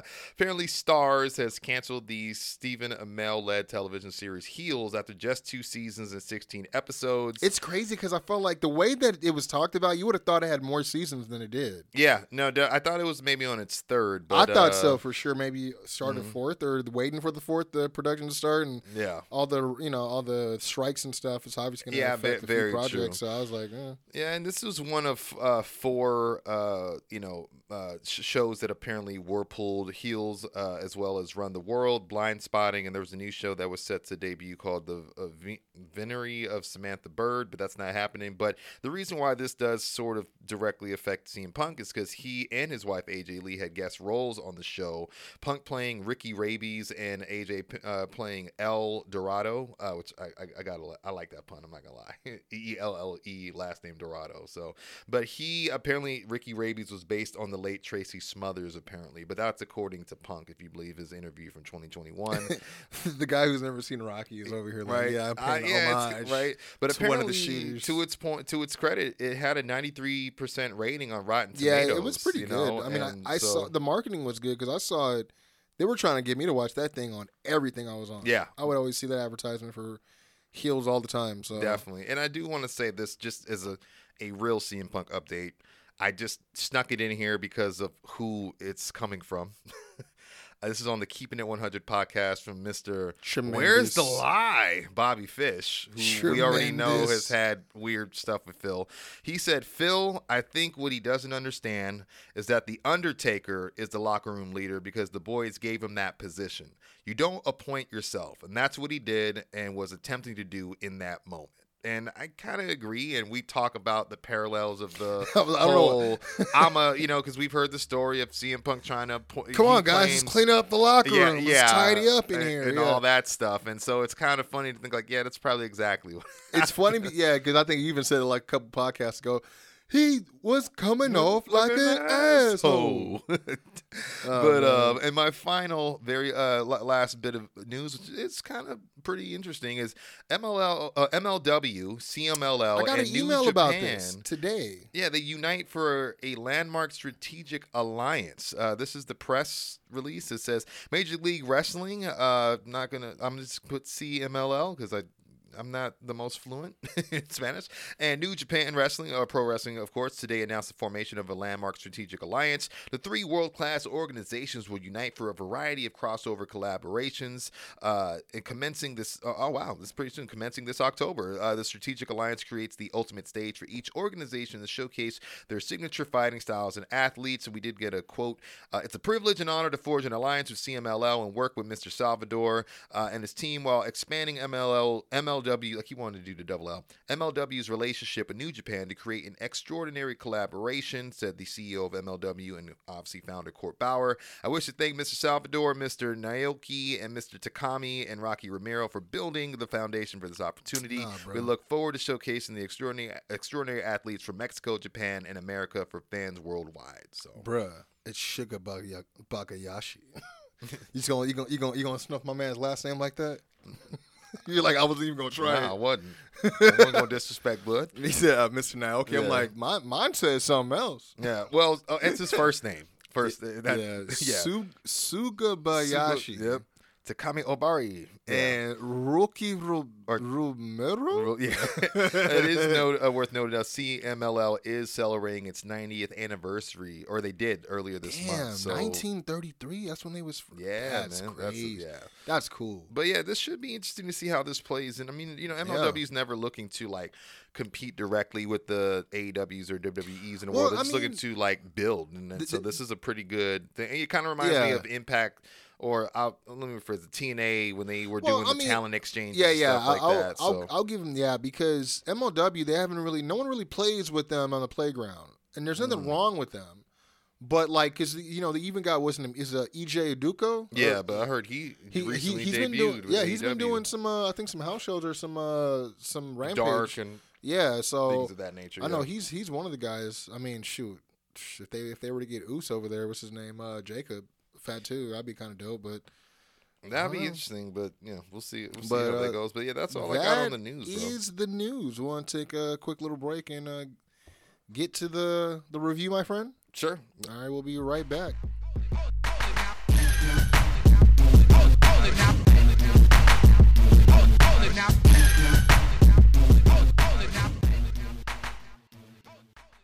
Ladies and gentlemen, Winter Circle Pro Wrestling proudly present our final show of the year, Victory Lap. It all goes down live Friday night, November 3rd in Chino, California at the American Legion Post number 299. $20 for general admission, $25 for front row with pre-sale tickets already live and available right now at victory-lab.eventbrite.com. But let me reassure you guys, we are here to put on one hell of a show and go off with a bang to get into the new year for It Was Written To. But before we talk about all that, we cannot wait to present all the match announcements going into the show. It's going to start next week. First and foremost, you know who's going to be there. And if you guys don't know who's going to be there, that's why I'm here. So let's let's let's run it off, man. We got the world champion, the most sadistic Dom Kubrick, of course. He's going to be defending his title along with his running buddy, the P4P champion Slice Boogie, will also be in the house. We also have Shogun the God. He'll be returning along with G Sharp, along with top notch Lucas Riley, who no doubt has revenge in his eyes. And speaking of which, El Primo Henyo will also be in the building. Los Suavecitos will be there as well. The return of the tag champs, the West Coast Wrecking Crew, of course, that's going to be exciting. We have the in ring debut from uh, Delilah Doom, as well as some debuts from Cody Hero, as well as Matt Vandegrift. And we also have a returning J Rod, as well as Jordan Cruz. I mean, I don't know what else you guys want. I mean, you guys can only uh, fantasize who's going to be facing who and who gets a shot at what. But again, that's part of the fun. All you got to do is stay tuned and tap in with us on social media. That is at Winter Circle Pro on Instagram and at Winter Circle PW on Twitter. Again, we're going to let you guys know what the official match card is going into Victory Lap. And all you got to do is follow us and grab your tickets. Go.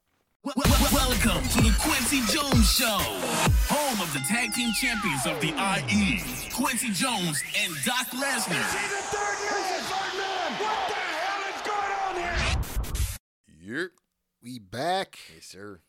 Let's get into it, man, because I know it was kind of like go homes for both of us, wasn't it? It was uh, Yeah. no, Mercy this Saturday or tomorrow. I mean, my side was down south slanging, rolling with these busters. My my side was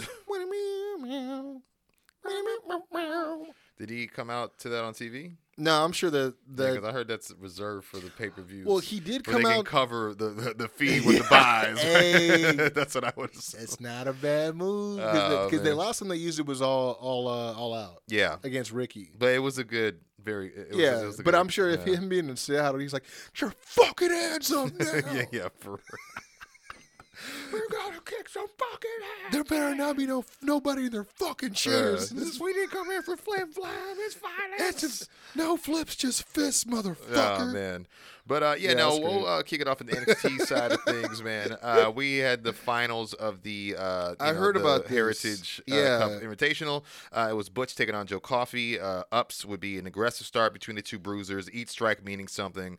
Uh, fun to see the muscle manip- uh, manipulation and the hand stomps that Butch is known for. Wink, wink. Not Butch, but you know what I mean.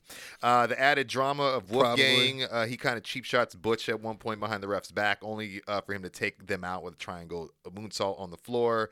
And Nice. uh, they actually get ejected from the match, and you kind of see this visual switch go off, and Joe Coffey of like the urgency, and you know that that ensues. My insurance policy is gone. Yeah, yeah, and then like just a stiff exchange of rounds ensues as he realizes he's on his own.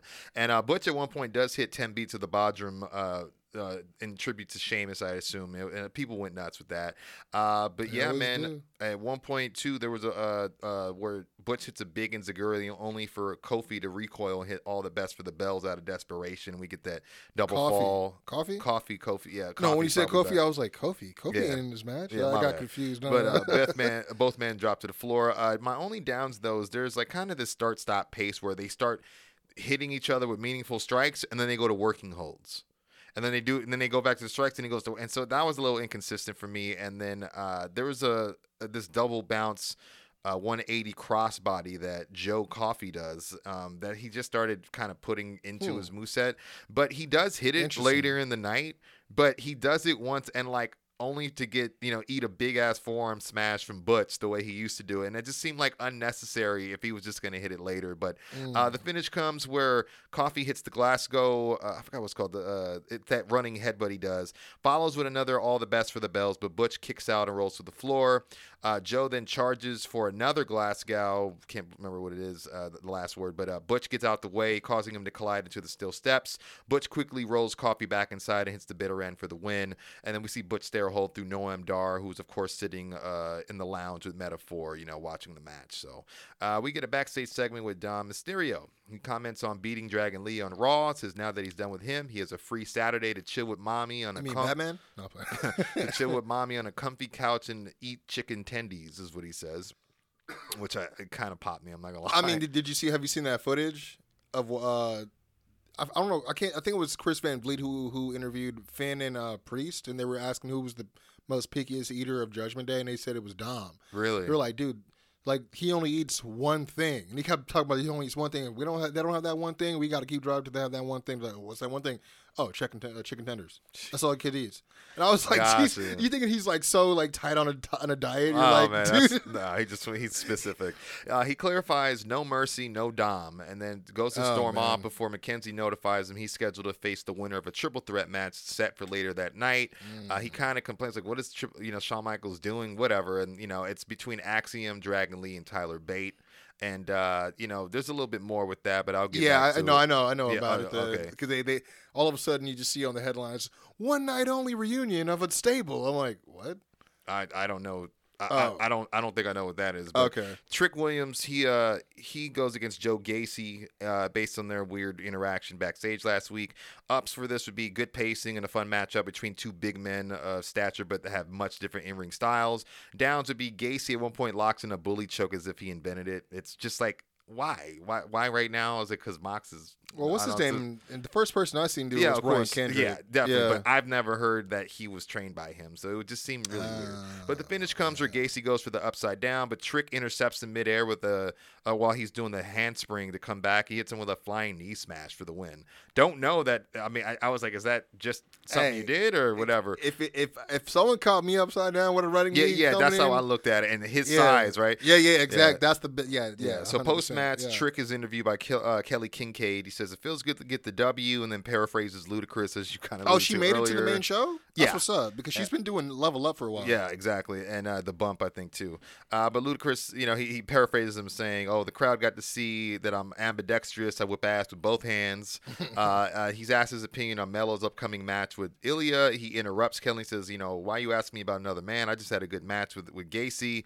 He does eventually put his money on Melo to win before saying that you know Melo already has his title, but I think it's time that I, I go and get mine. Then he leaves to like big cheers. And later on, we see Trick is shown knocking on HBK's door. He's asked if he has a minute, and Sean welcomes him in. Later on, we see Tyler Bate and Axiom are in the locker room, and a lot of people kind of forget they used to tag a little bit, so they have you know they're sharing mutual respect while acknowledging it's going to be every man for themselves but no hard feelings kind of thing. Uh, when Trick walks in and tells a man to man that the triple threat has now become a fatal four way. Oh So, shit. Yeah. So. Okay. Um, and uh, It's so- pretty good. Is that what you're talking about, alluding to? yeah, and there's a Oh, little bit more. It's just all over the place, so it's hard for me to stem and No, branch it. So I'll bounce a little bit back and forth. Um, Baron Corbin takes on Josh Briggs after their interaction last week backstage. I'll say fun showcase of big men. Not a bad solo outing for Briggs either. Notable uh, new back tats for Corbin, which I've never seen before.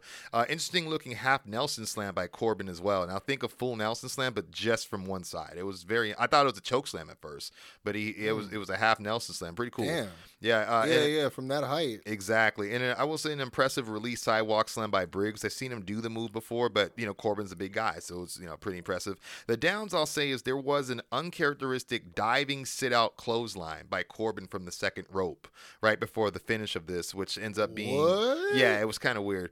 Briggs charges Baron in the corner, but Corbin uh, he's able to pull the referee in the way last minute to sneak a cheap shot before hitting end of days for the win.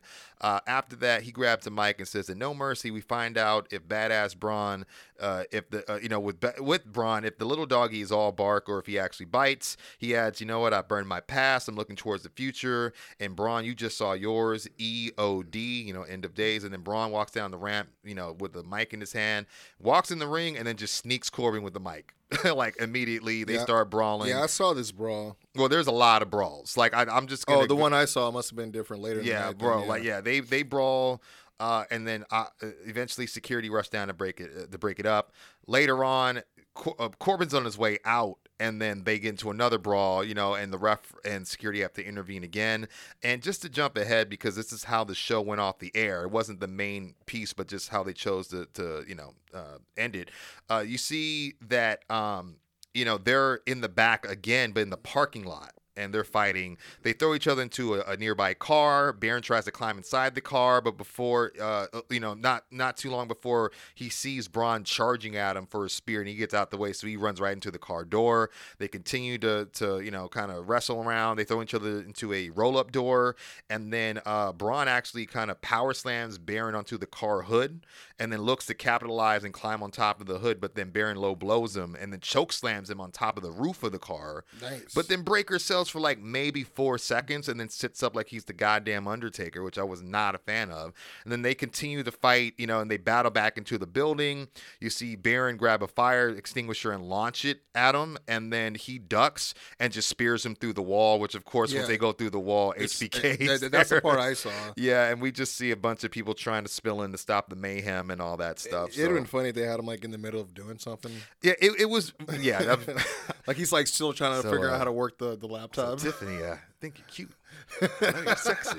Actually, you know what's funny is I found out she was the first candidate to play Maxine Dupree.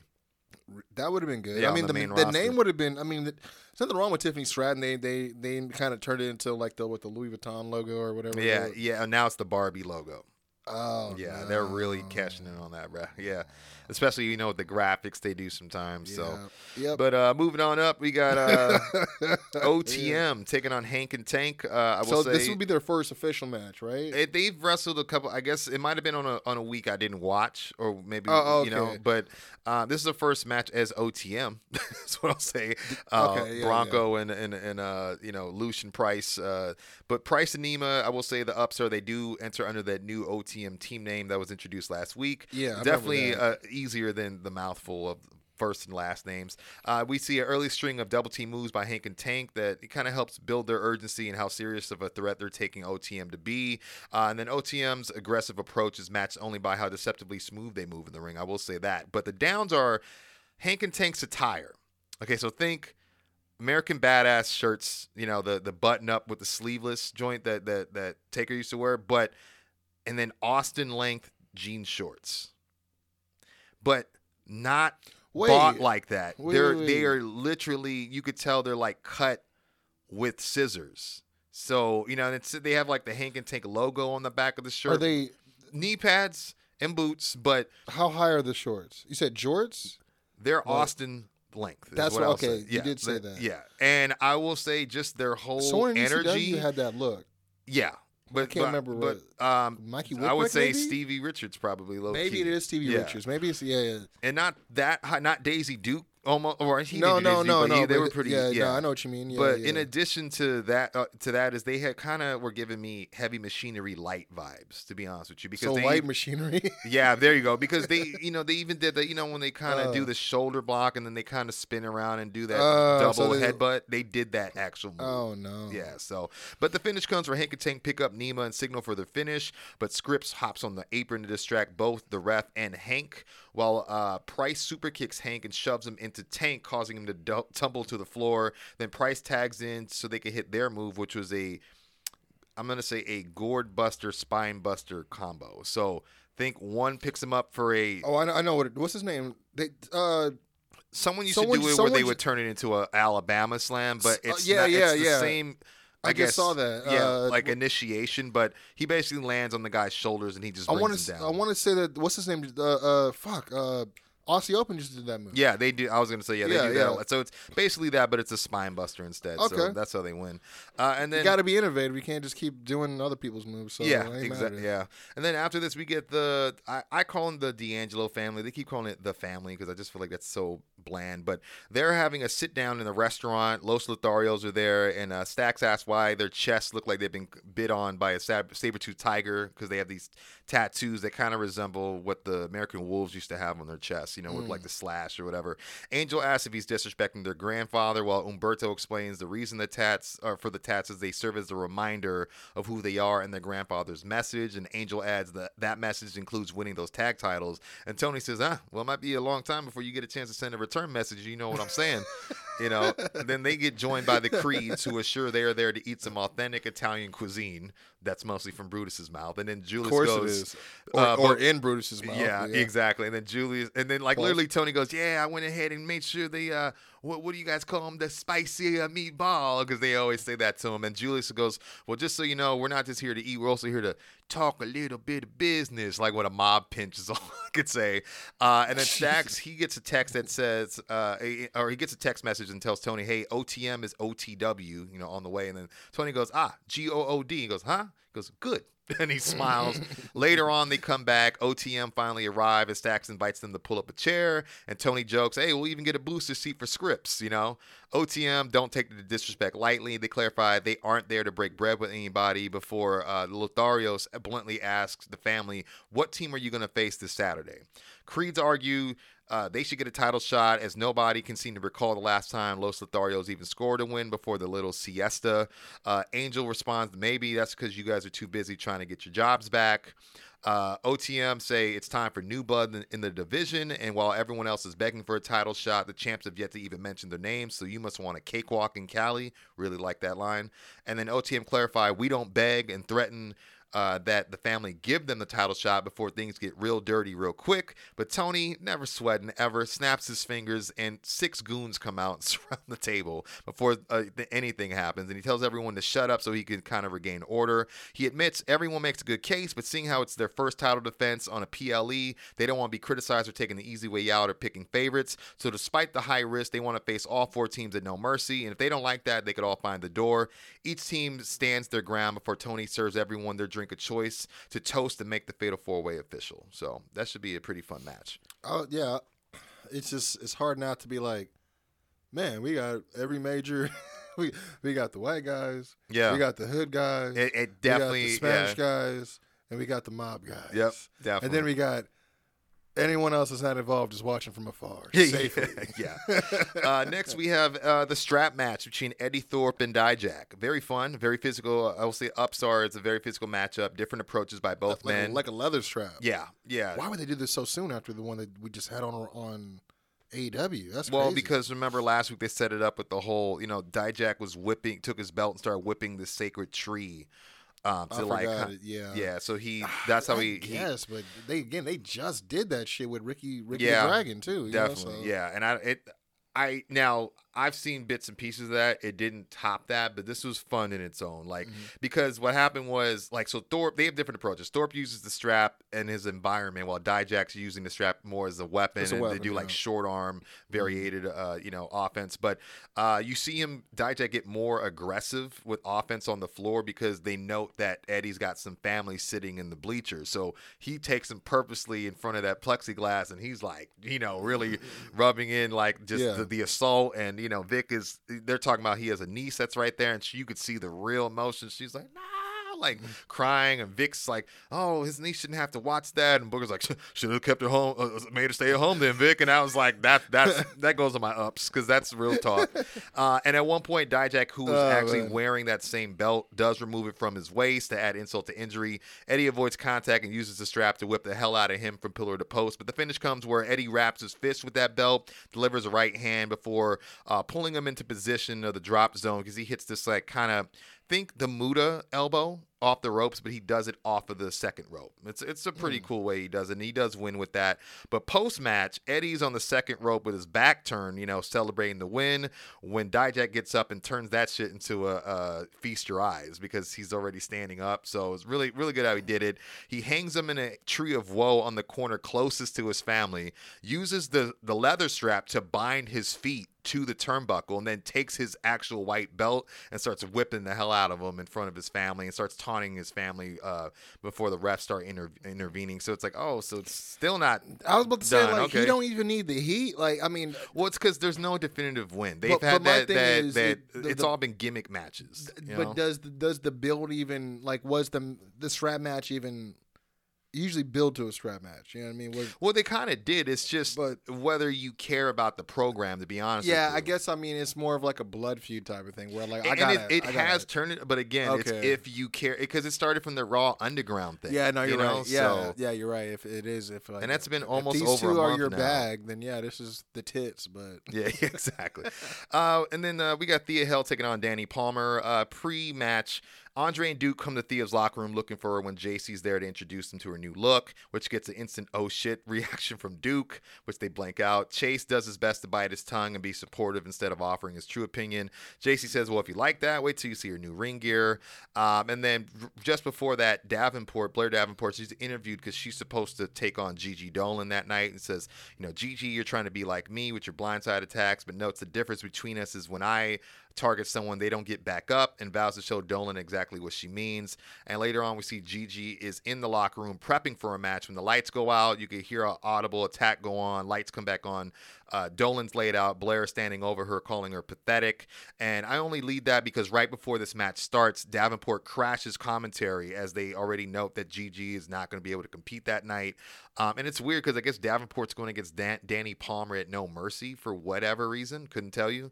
Um, that's who that it's that's Dani Palmer is the friend of Sol Ruca, but but Sol Ruca, Oh, you know, jeez. there wasn't a yeah, you know, so but she's facing Thea Hail right, you know, in this match. But basically, Oh, she okay. crashes commentary and grabs the headset and says, "Gigi can't go tonight, but next time you want to try to play my game, you should remember how you feel right now because next time it'll be far worse." Like really good words, but you know, uh, but yeah, Thea enters with new music and gear as promised. Um, note about her music is someone in Impact is currently using that same song right now. yeah, it's weird. and the reason why they none of them own it, so that's why it's They can do it. yeah, Uh, okay. it's so weird. Booker compares her transformation uh, to Miley Cyrus as she quote went from Hannah Montana to a wrecking ball, man.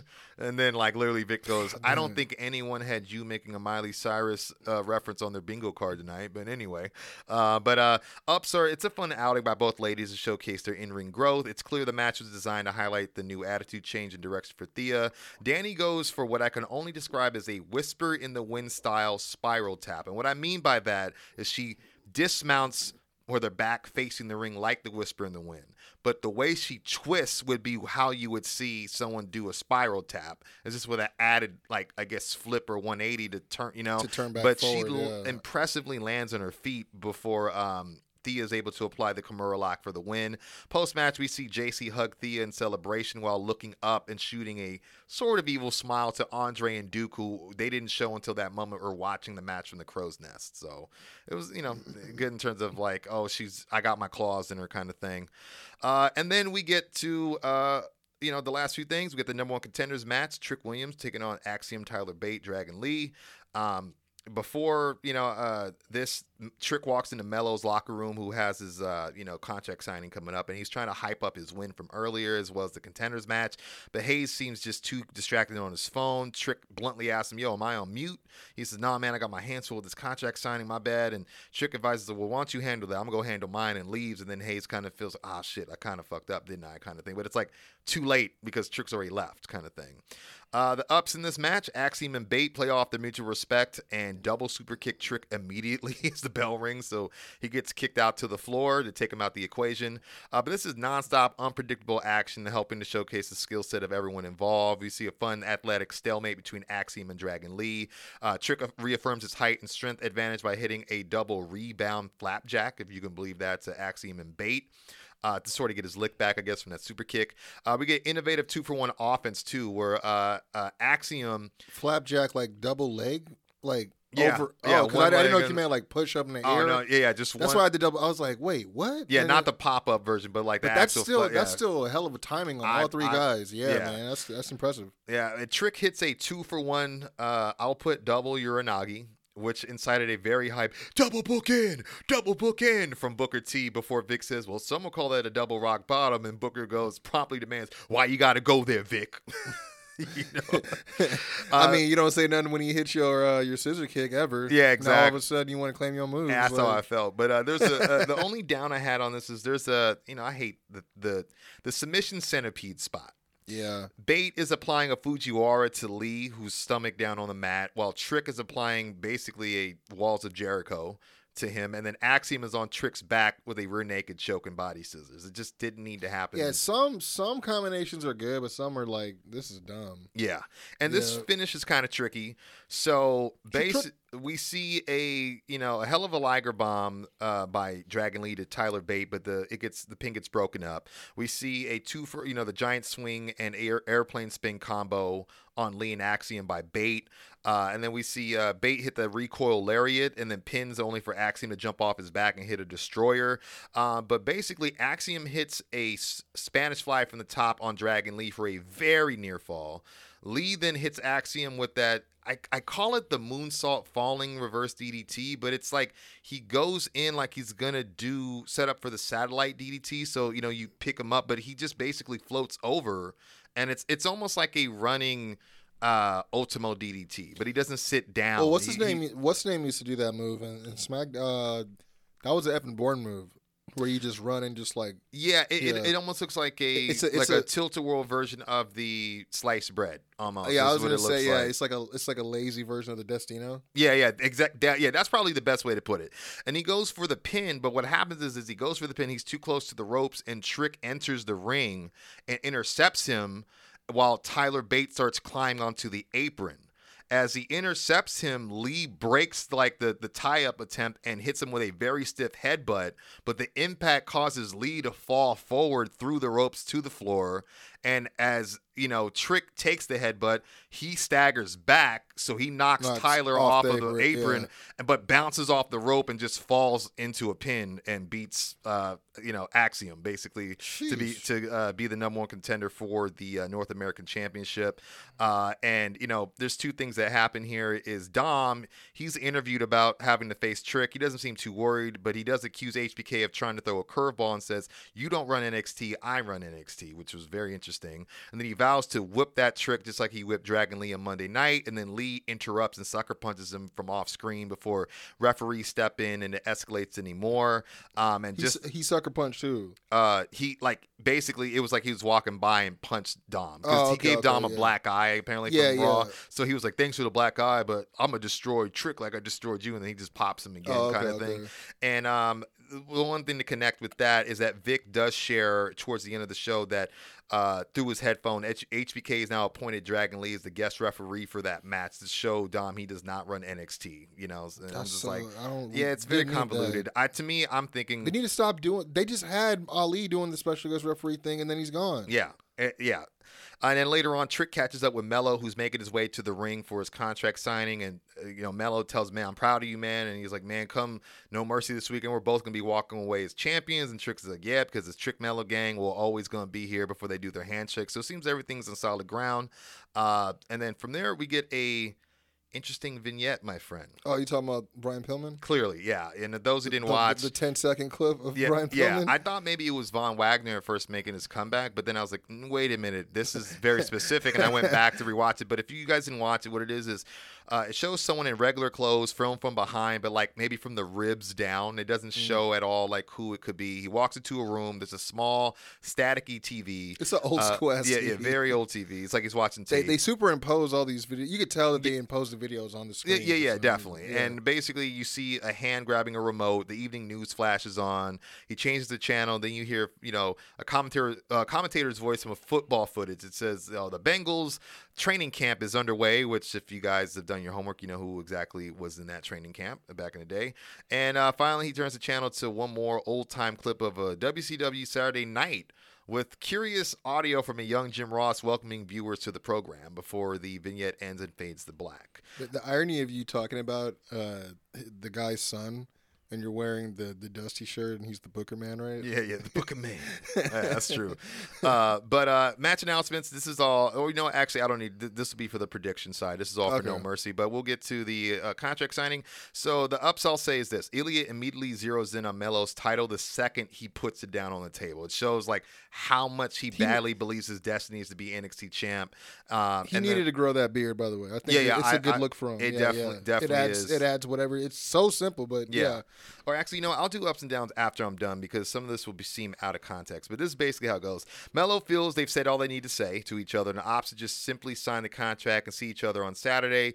Ilya calls Melo the wrong person at the wrong time and feels he's the wrong person for the NXT title. Melo reminds him he's the wrong person at the wrong time back at Great American Bash. Clarifies despite what happened in the match, he didn't plan it on going that way, but nonetheless, he didn't go into that match thinking he'd lose to Ilya, and now he's walking into No Mercy knowing he's going to beat him, and he will.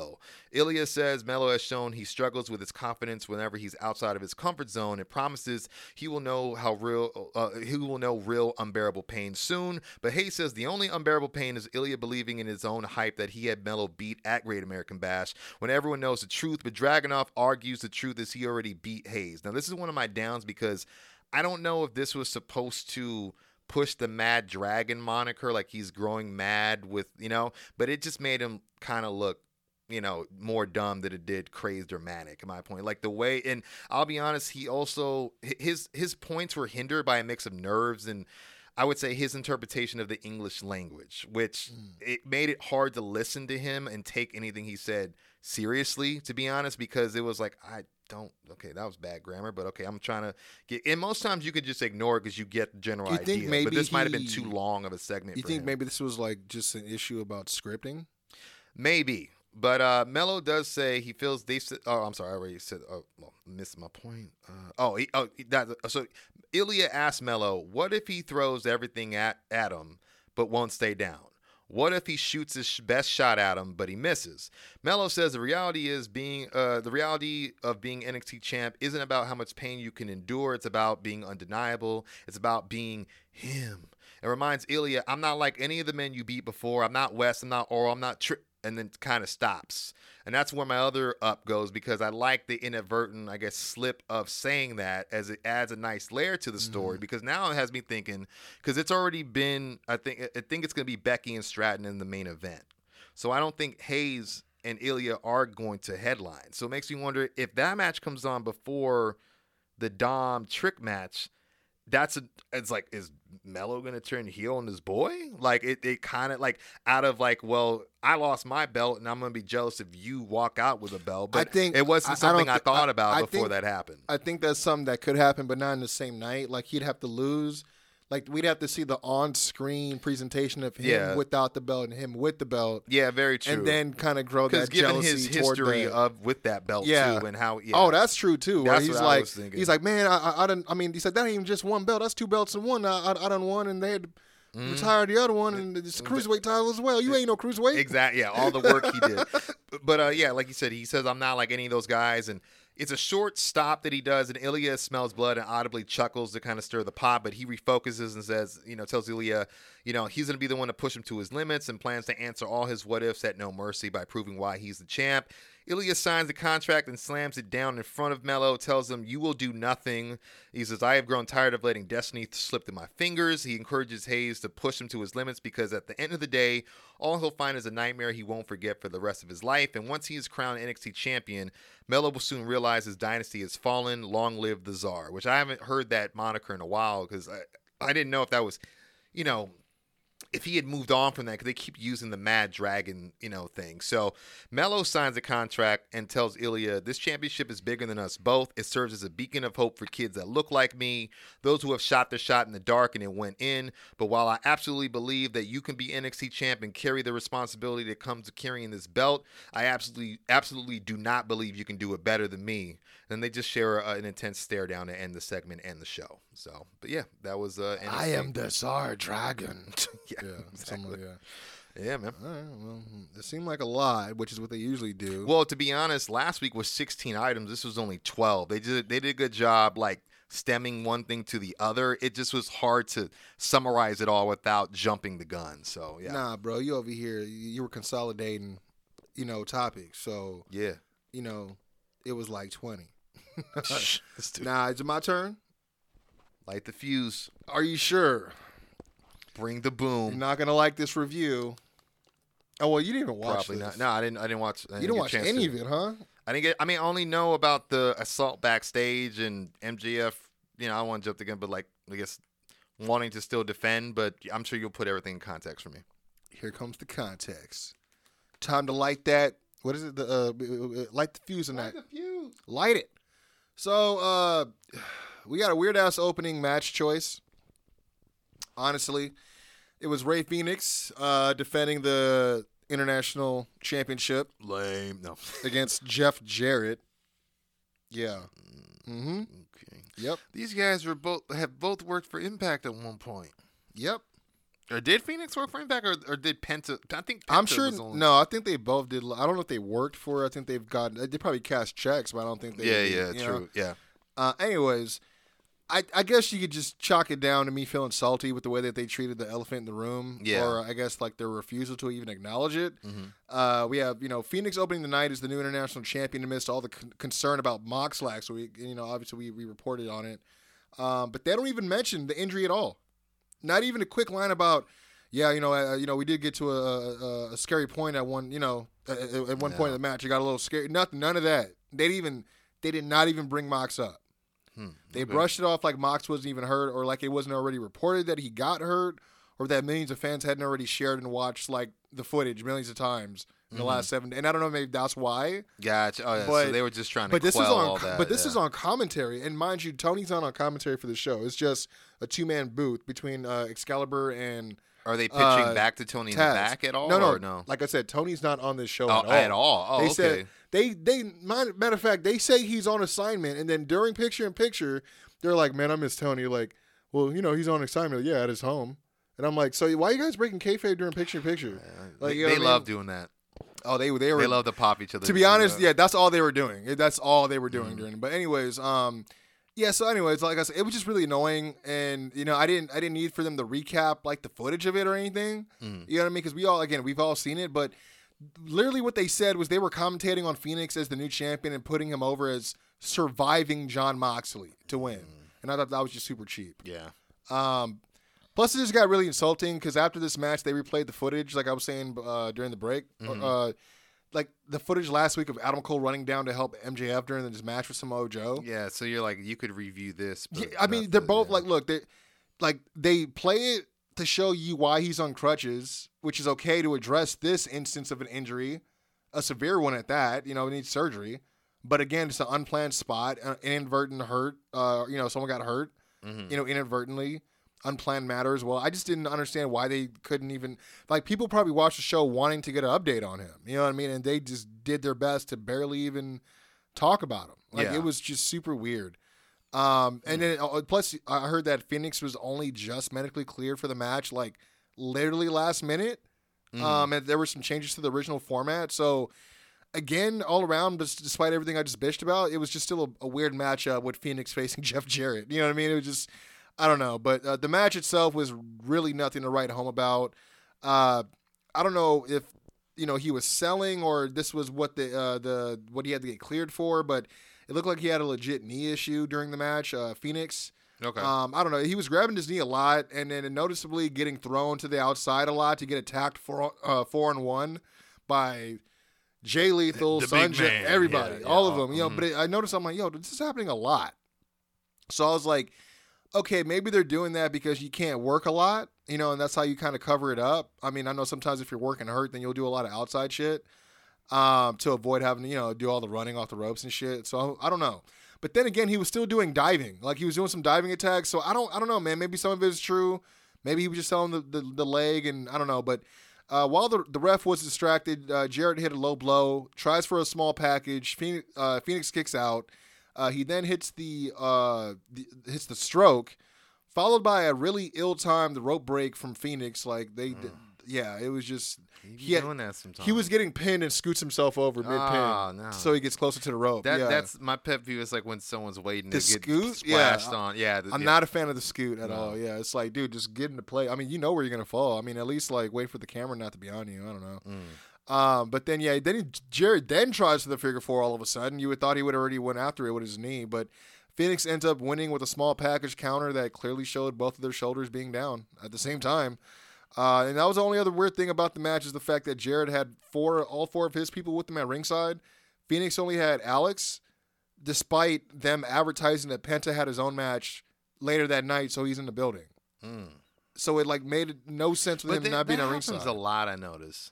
They're like zero fear, zero fear, Carnal, hmm zero fear away. Fucking dick, you better go. You better not get a black eye. Yeah, yeah. Better come. I don't care if you're. Mano y mano. I don't care if Stand it- on your own fool. I don't care if your masca gets torn. You better come Oh, back yeah, with for it. real. Yeah. It better come back with more holes than it had, or not better than no mask at all. Mm-hmm. I don't.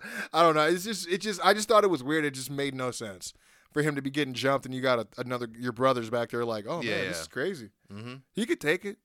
like, Or when's Apprehensive gonna get some get some skin in the game? Please no. uh, Don Callis in ring segment. Um, Sammy G confirms the uh, recent recruitment with the Callis family. I don't know why we needed to. Well, he did it on Rampage already, but yeah. That's exactly my point. yeah, and I love Because when he comes wore- out- yeah, They say, "So Sammy, are you in fact with?" I'm like, "What? He's already in a match." yeah, that match is gonna be crazy though. That six man. We'll see because this is what happened. Oh no. So uh, Callis shows footage of he and Takeshita in, Tok- in Tokyo Takeshi- uh, Takeshi. during uh yeah I've said that uh during Grand Slam to go hunting for Kota Ibushi, where they beat up one of his students. They go to his school. Uh, or I guess a training. I mean, I know he wanted to open a school. It's someplace he trains. But they beat up one of his students and eventually jump Ibushi. As Ibushi and Takeshita, they're really getting pretty snug. Well, They were like rolling around. Like you know, he had like he he got on top of him, put his knee on top of the, you know the joint where you put your knee on top of Yeah, someone's yeah. chest, and you're just like, bah, bah. I was like, Okay, damn. and, and Takeshi got his hand over his head, but you can hear the slaps of the punches from. Yeah, it is you know, Japan, Kota, though. It's Kota. You know, he, Yeah, he hardly ever pulls his shit. You Yeah, know, yeah. Paul. But like, yeah, so.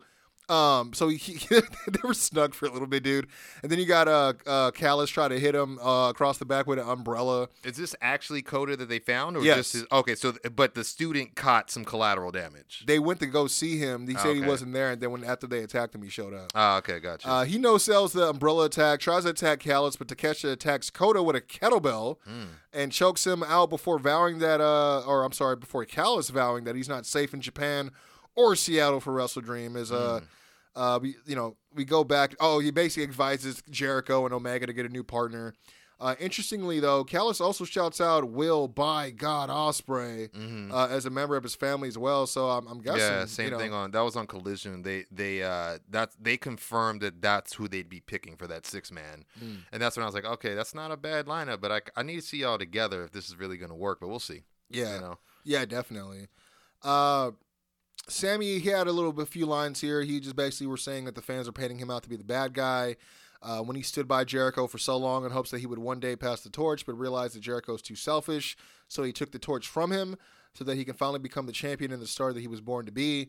Uh, all this while, and I was hoping you did watch the show because all this while Callis is like clearly trying to signal something to Sammy during his promo Mm-hmm. before, like he's even doing like the backhand, like so he can cover his mouth while on on, on the hard cam Mm-hmm. Um to the point where he like even awkwardly like takes the mic from him after he's done just to cut a few last lines in a promo that in my opinion could have been omitted it didn't even matter Yeah. you know what I mean? It wasn't like he was like trying to remind people where to get tickets or anything. Mm. So it was kind of weird. It was almost like he was trying to shoot the lines to Sammy. Maybe they were bullet points and Sammy missed them, and then he was like, "Oh, I gotta still get this in." Because what he said was, he's like, I'm gonna take everything from all you guys, and all the thing that's gonna be left are the tears. And I'm like, that's not even something Sammy would say. Mm. Yeah, no. You know what I mean? So it just really was a two liner that did not need to be there. He could have just been like, "We'll see you at Russell Slam, you Yeah. turds," or I don't know. yeah, yeah, something. Uh, we did get a Ricky Starks pre-tape. I don't know if you ever got a chance to go check out that Texas death match in the middle of Michigan, but um, good stuff. Okay. Uh, it was on Collision. Um, there was uh, some post match that happened before the, the the show went off the air, Mhm. where after um, Danielson won, Wheeler uh, Wheeler Yuta came down to like check on him. You know, obviously they, they had a Texas death match, so he's Yeah. making sure he's cool. And then you see Ricky start to get to his feet, and he's walking over like he's making his way over to Danielson. But then like Yuta, he just like shoves him like, "Yo, what the fuck?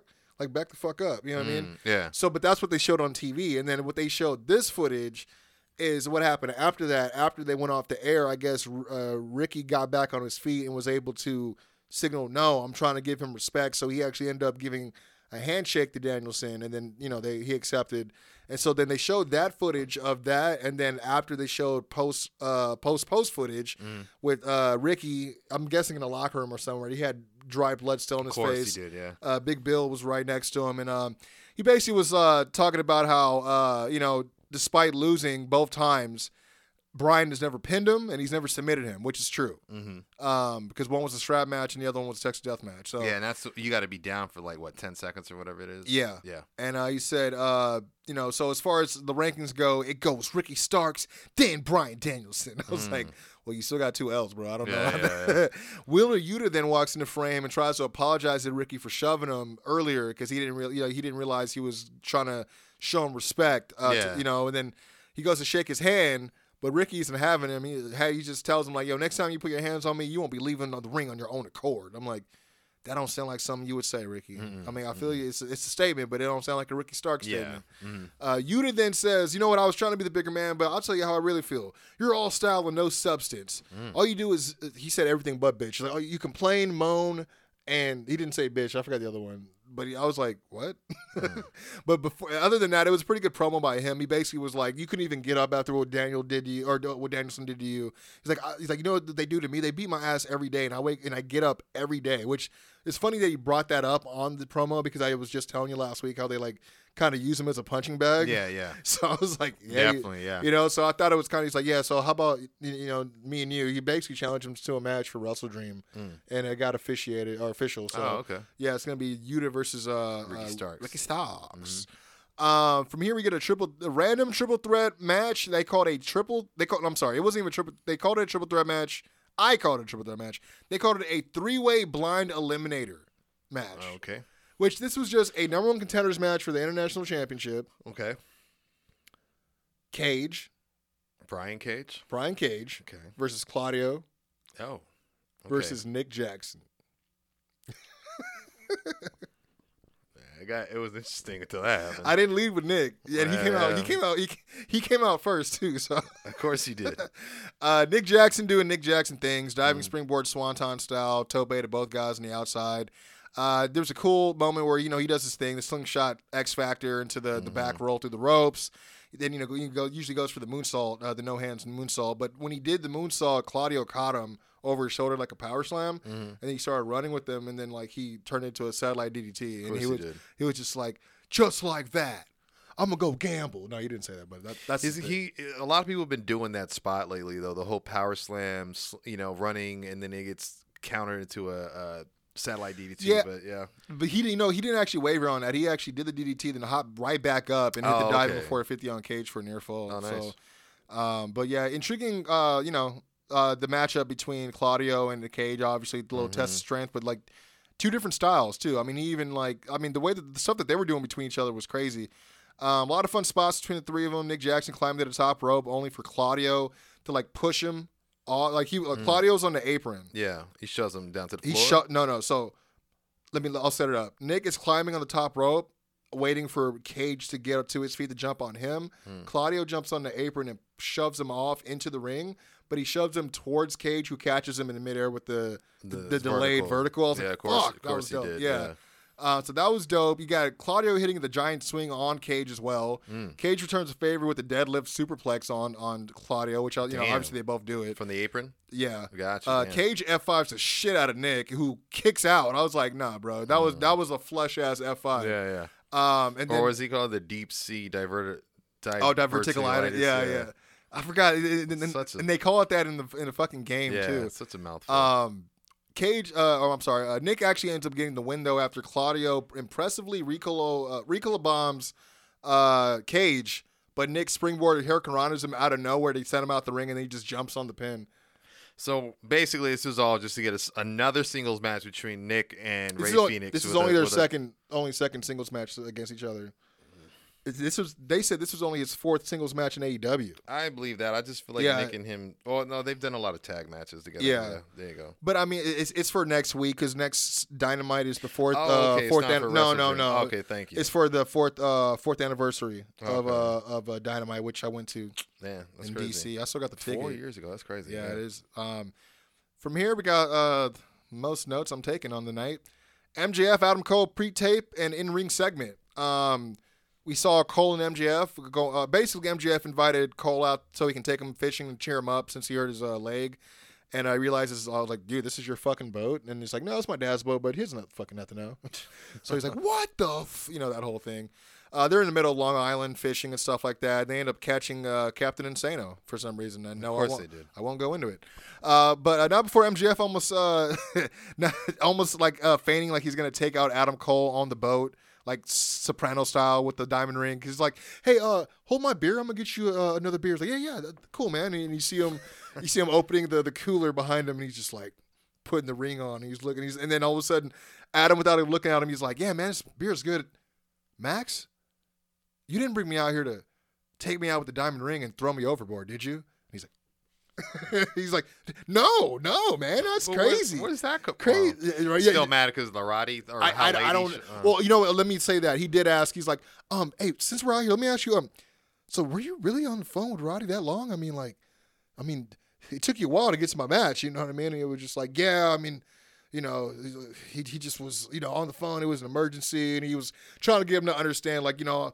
I know you're used to just having one friend. This friendship thing is new to you, but like it's okay to have more than one friend. He's like, well, having more than one friend doesn't work for me. But uh, so then he, that's when he goes to the cooler like he's about to fucking ice him. And then and then later he's like, by the way, I throw you overboard. Last time I almost got caught, so no. And I was like, what the fuck is that alluding to? I'm like, did he throw Cody over? was it Cole Carter? He threw Cole Carter. Oh, yeah. you know what's No, funny no. is they referenced. I didn't even want to bring that up, but they referenced him low Oh, key on? NXT when they showed up to the restaurant. Creed goes, "Wait, this isn't like one of those Last Supper meals, right? Where you know this is the last thing you eat and then you never get seen from again, and everyone just kind of stops." oh, yeah, and I was like, "Oh shit." Um, but we did from here. We got uh, in ring segment. Um, this is where it gets interesting, my friend. Adam Cole comes down to the ring on crutches and a pretty hefty looking cast, as it's pretty apparent by this point that he will not be cleared for WrestleDream. But the yeah, I crutches, saw that cast uh, like up to his kneecap almost. yeah, dude, it was ah man. Um, but the crutches do not. Let me repeat, do not stop Cole from doing his signature entrance poses. Uh, MJF gives Cole a chair in the ring as he uh, lets him sit down in the ring, and he hits. He does the. He doesn't even do the. He's sitting down. He's like, Adam Cole, baby, but he's in a chair doing it. But it just seems funny because he's like, Easy money. and it's like, and then you got him sitting in a chair. You got MJF kneeling in front of him. They're almost the same height. So it's like, yeah. I mean, you know, he was still in good spirits. Um, but you know, he reveals that yeah, he has to get surgery. Uh, he tries to say that they're going to relinquish the tag titles before MJF stops him and tells him like, no, I'm going to defend these titles solo in a handicap match against the Righteous at WrestleDream. So that that's official right now. Obviously, that wasn't the you know no one planned for Cole to get hurt, but Maybe Wardlow will show up. I thought we were friends, Max. well, I tell you who did show up. Of course, Adam. Roderick Strong interrupts with the infamous Adam line as he's rolled out on stage. Get this. In a wheelchair, complete with a hospital gown, no pants on, neck, neck. Bra- he just has socks, and his leg is just bare legs. The ga- the gown's like down to here. Just tell me if the glasses are on. Glasses are on, neck brace. Yes, and, and the kingdom are with him. And he's like, "I need you to come with me right now. It's it's an emergency. Let's go." And you know, MJF is like, you know, look, dude, like I get it. I'm not. gonna He just, basically he just doesn't give him shit. He's like, I know that's your boy. I respect you enough to know that that you know you taught me a lesson at the la- at, at, on the water. I can respect you that that's your boy. You know, Yeah, so he's like, do what you got to do. But when you come back, like heal up, and I'll be back when you come back. You know, so Cole leaves the ring on crutches and he's hobbling his way up to the, to the ramp as Roddy and King the Kingdom are just yelling at him to hurry up as if he doesn't have a fucking broken Jesus. foot. Yeah. Hurry up. Come on, it's emergency. I was like, jeez, dude. Then MJF is left alone momentarily as he starts to say something when he's interrupted surprisingly by I did see. I did the see. Collision Cowboys, the Bang Bang Gang, Bullet Club Gold. Uh, Jay King White switch. yeah, uh, Jay White enters the ring alone. Is a pretty good promo showdown. I'm not gonna go back and forth. You can watch. It's way Yeah, too much yeah, to type, but I, I can you imagine. can go check it out. Yeah. Um, honestly, never even thought about these two in a feud, let alone a match Ever. together. You know, so Yeah. this is definitely interesting. I mean, they he had a good match against Andrade on Collision. Yeah, he And did. I remember the same Yeah, he thing when he came out in channels. I was like, wow, I didn't even think about this. And he, they were talking about how there were basically two ships passing in the night at Yeah. New Japan. Yeah. And uh, but it was fu- I, not taking a, interrupt you, but there ta- was a, taking a page out of La Sombra's book. I was Yeah, like, but- calm but- down. But they've been doing a lot of funny backstage bits too. You know, the cutout with Jay White. Oh, Like, I car- saw you talking about the- uh, Card Blade? Yeah, Yeah. Right. Oh, that was they call. Yeah, because Yeah. dude, all three of them I saw them were talking, and then you just see the cutout. You know, and he's pointing, and then all of a sudden JY steps out from behind it, and you're like, "What the fuck?" Yeah, I, I'm just surprised that they got the cardboard uh, Yeah, it's- over. it's great, It's man. been hilarious. Uh-huh. Yeah, um, but yeah, I mean, you know, um, it, the one thing that I liked about this is the fact that uh, we had Max turn him down with the with the tofu line, basically saying that like I'm I'm filet mignon Mm. because everyone says oh you know MJF is good, but he's no Jay White. He's like no, I am good. Like I am I'm you Yeah. know I'm filet mignon, and you're not filet mignon. You're tofu, and he's like tofu. He's like, you know what tofu does? It attaches to things and takes on the flavor of what it attaches to. And I was like, oh, that was a bar. Mm. Yeah, You know what I mean? so really he's like, you're not gonna get any flavor from daddy, you know, type shit where, you know, so he was he was on some shit like that, and then White hitting back uh, with some troops and being the quote unquote the un- unofficial catalyst behind MJF and Cole's friendship, because who took out Cole and took him off the shelf at Forbidden Door a year ago? Oh, it was Jay White. Yeah, Yeah, I didn't know- even think about that. Yes, or at least he was in that match. I don't remember if Yeah, he, well, he, was he he's- directly involved. He's taking yeah. credit for it, but Yeah, Uh, and then- just like he does for AEW. Yeah, yeah, yeah. He, he did. He took credit for that. He said, "I sold out the United Center." I'm like, "No, they probably always will sell out the United Center, bro. That's like, just like I single handedly sold out MSG." I'm like, "Bro, no one is even talking about that show no more." Uh, Uh, but yeah, he brings heat, up he though. brings up Cole hurting his neck in their match, and ultimately, you know, just trying to bring up things to to keep on to Max's mind Yeah, but also like stuff that he's probably not thinking about because you know he, they're friends. But now that he's like having to heal up and he's gonna be kind of going at it alone, he's like, hey, don't forget this is the guy that almost hurt your neck. mm-hmm. You know, just trying to like drop little poison traps in there. You know what I mean? But basically, Gotcha. calls him soft and says he wants he has his eyes set on the triple B. So. But yeah, I, I mean, you know, maybe this is what they were alluding to with this whole end of an era, start of a new era. I mean, yeah. I think it's just the post CM Punk era, correct? I think that's what it's alluding to more than anything else. Like, yeah, but I did. I had something just come through while you started your review, but I'm gonna bring it up during the uh, predictions aspect of this. I, I uh, don't got too much left. No, you good? Uh, we had a, a sit down with Jim Ross between Christian Cage and Darby Allin. A five minute segment that uh, pretty much just had Christian catching amnesia, uh, claiming to have held the TNT Championship for months now. Man, Um, that, that match was interesting. How they Yeah, they no, I it. Mm-hmm. did. It didn't. It didn't go the way I thought it was, but I like the. I like that fact. You know. I, I, you know, when it was a triple threat, I thought in my head, I was like, man, Cage might actually walk out with the belt legit, and I don't know what that looks like. And then I, I like, thought. well, I thought. ah. He, I thought he would on a, on some accident, like he'd like land on on like Darby or accidentally land on Luchasaurus. Or, Mm-hmm. yeah, yeah. I don't know how it was going to happen, but yeah, he was just basically like, "Oh, how's it feel to actually to know that you actually are the champion?" He's like, "I don't know what you're talking about, Jim. I've been the champion for months now. I was like, oh, okay. and so he was doing that, and then ob- he pretty he just pretty much just was getting off all his dead dad jokes, and in this case, uh, dead uncle jokes I for for hear- Darby. Yeah. Uh, and then he was claiming that Nick, uh, you know, he has Nick Wayne's digits. I mean, only real substance here was uh, when Christian called into question Darby's mentorship skills, with Wayne claiming that he hides behind the paint. Uh, to which Darby uh, reacts pretty aggressively and grabs a bottle of water and just starts pouring on his face to rub the paint off. Oh shit. it was okay. really compelling. Like, uh, like my part of favorite part of the sit down for sure. I like that. Uh, from here, we had the uh, this pointless fatal four way match, and it's pointless because for the, the there's going to be four teams already, but they took one member for each team in a four four to four way to basically. It, it's a multi-man to hype up the four-way tag match at WrestleDream, which is going to be a number one contenders match. It's Lucha Bros versus Orange Cassidy and Hook versus the Guns versus the Young Bucks. So it was Penta, Orange Cassidy, Austin Gunn, and Matt Jackson in a fatal four-way. Uh, I mean, it was fun or whatever, but I mean, Who's you know, Cassidy's partner? Hook. Oh. Yeah. Only thing is that they definitely worked this match like an indie match. Like it, it just it just doesn't necessarily play well for live TV uh, or match psychology. Like once they were just repeatedly hitting each other with snap suplexes for like a good thirty seconds. I, got you. Yeah, it was just stuff like that. Yeah. Uh, Orange ends up winning the match on Matt Jackson after hitting the Orange Punch, uh, which was surprising as his team is the only team in the match that aren't former AEW Tag Team Champions. So I thought that was uh, pretty interesting. Uh, we had another match uh, Willow Nightingale versus Julia Hart. Uh, this is a pretty decent match for Julia Hart. Uh, Willow's always good. However, I'm just getting used to Hart getting longer matches Yeah. and uh, more features on TV with how they've been building her up on Collision. Yeah. Uh, she did just call out Kris Statlander for the TBS Championship at WrestleDream.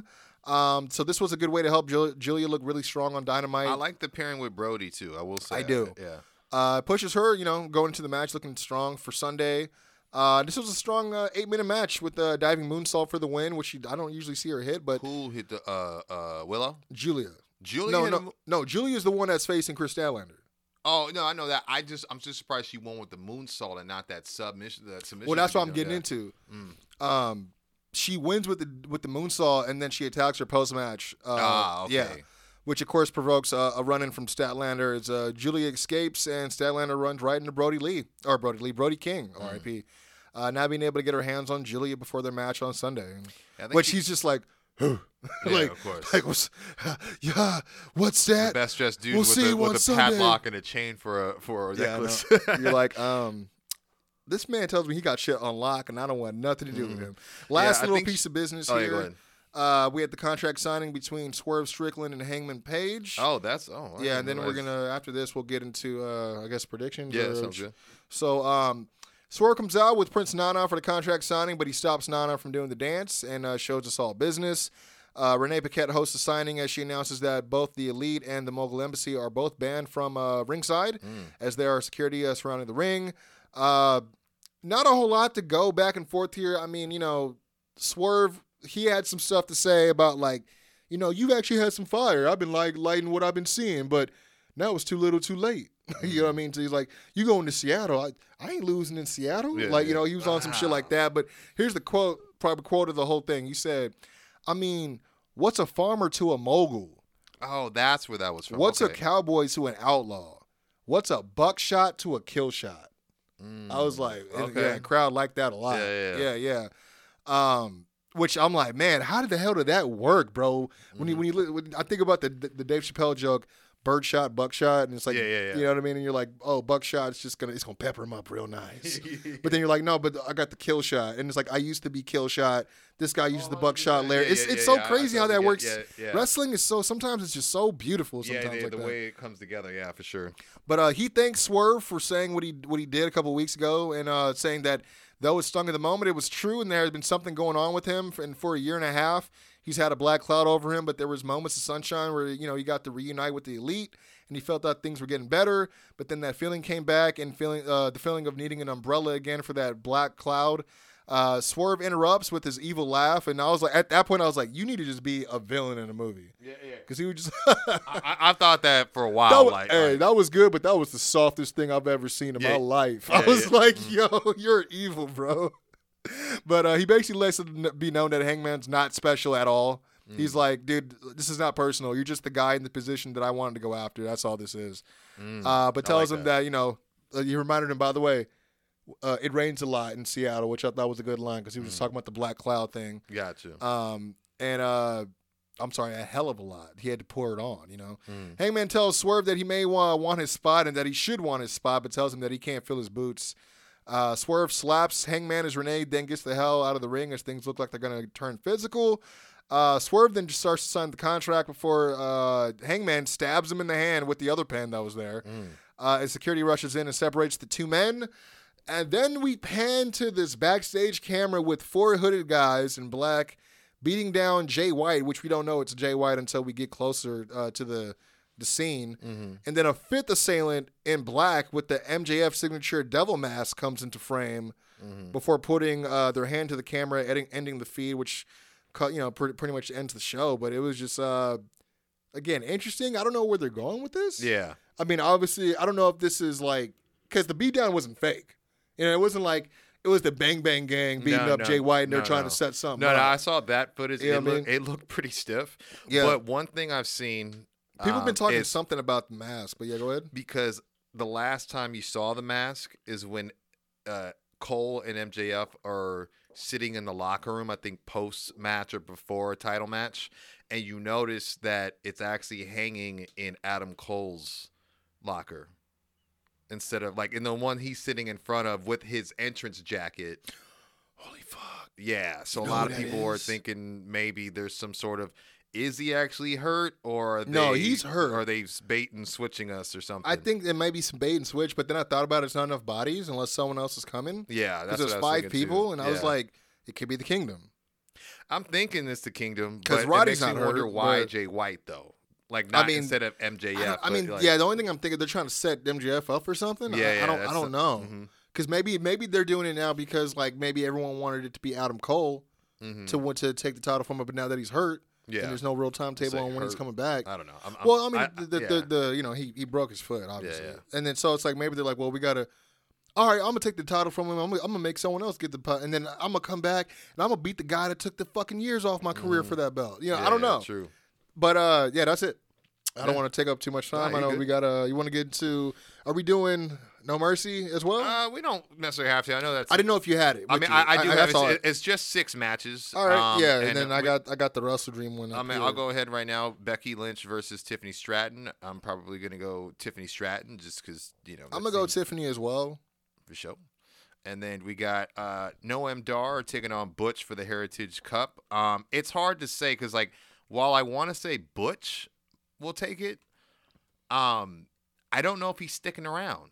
You know, I know he's part of the Brawling Brutes, but with Sheamus down, and I don't think uh, we're seeing Holland right oh, now. I, I didn't get to elaborate on that. The whole one night only stable thing that was about uh, Butch because he put out on Twitter. He's like, you know, uh, Noam Dar's gonna have all of Meta-Four out there. He's like, how about one night only? We bring BSS back. So oh, really? I guess he had Oh, asked didn't uh, see that. Tyler Tyler to be in his corner. Oh, okay. I didn't even know that. I'm like, we can't we can't give Trent Seven a shake. But I'm like, all right, whatever.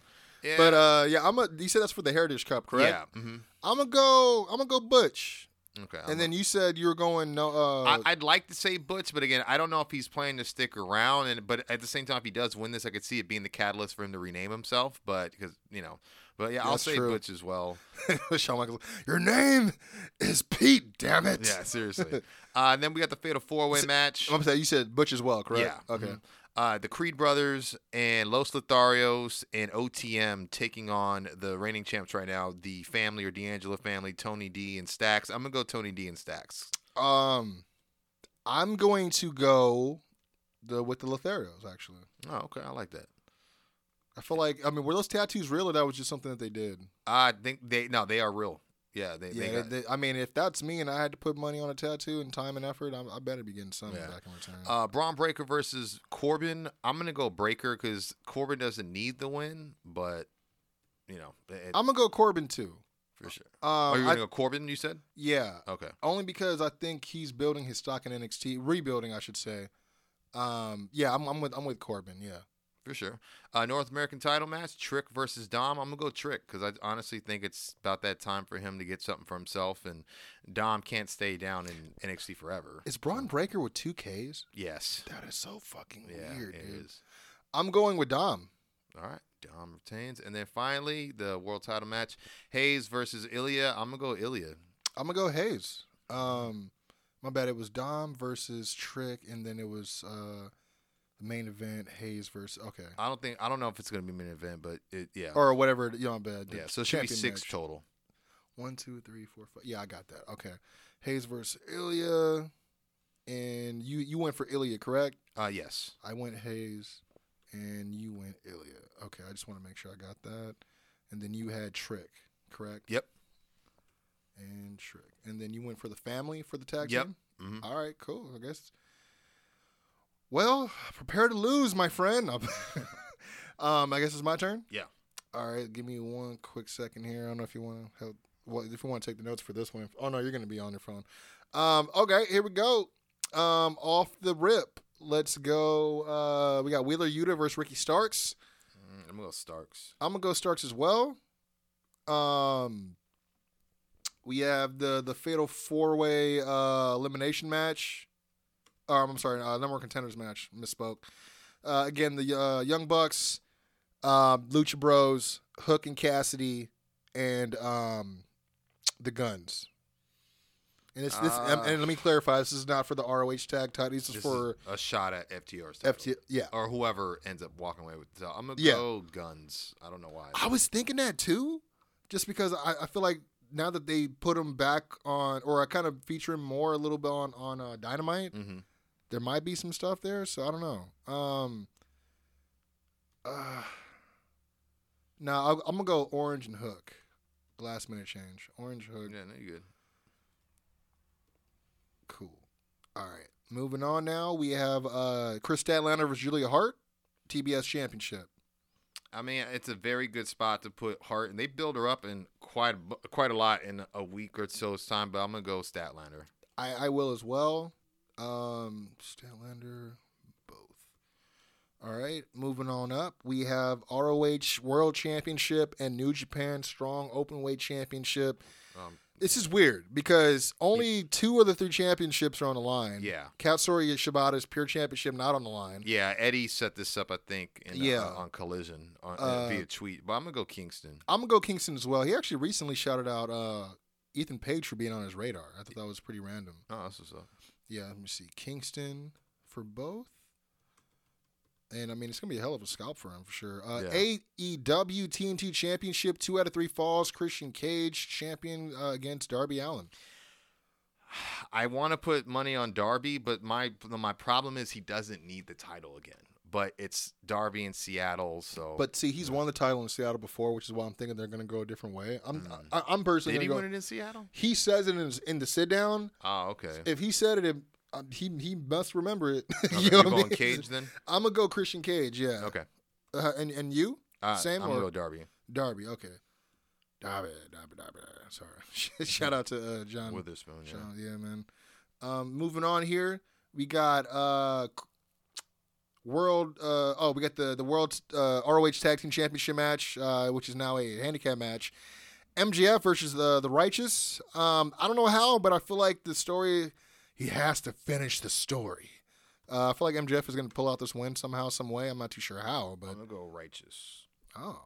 just because I think It wouldn't now, be- now without Cole. That honestly is not a bad way to go, and it makes sense. It doesn't. It does not 'cause it's not kill MJF at all. no, to he's lose, still the no. world champ. Is how I look at it. So. Yeah. Okay. My bad. Um, and then we got the six man Chris Jericho and the Golden Elite uh, versus the Don Callis family.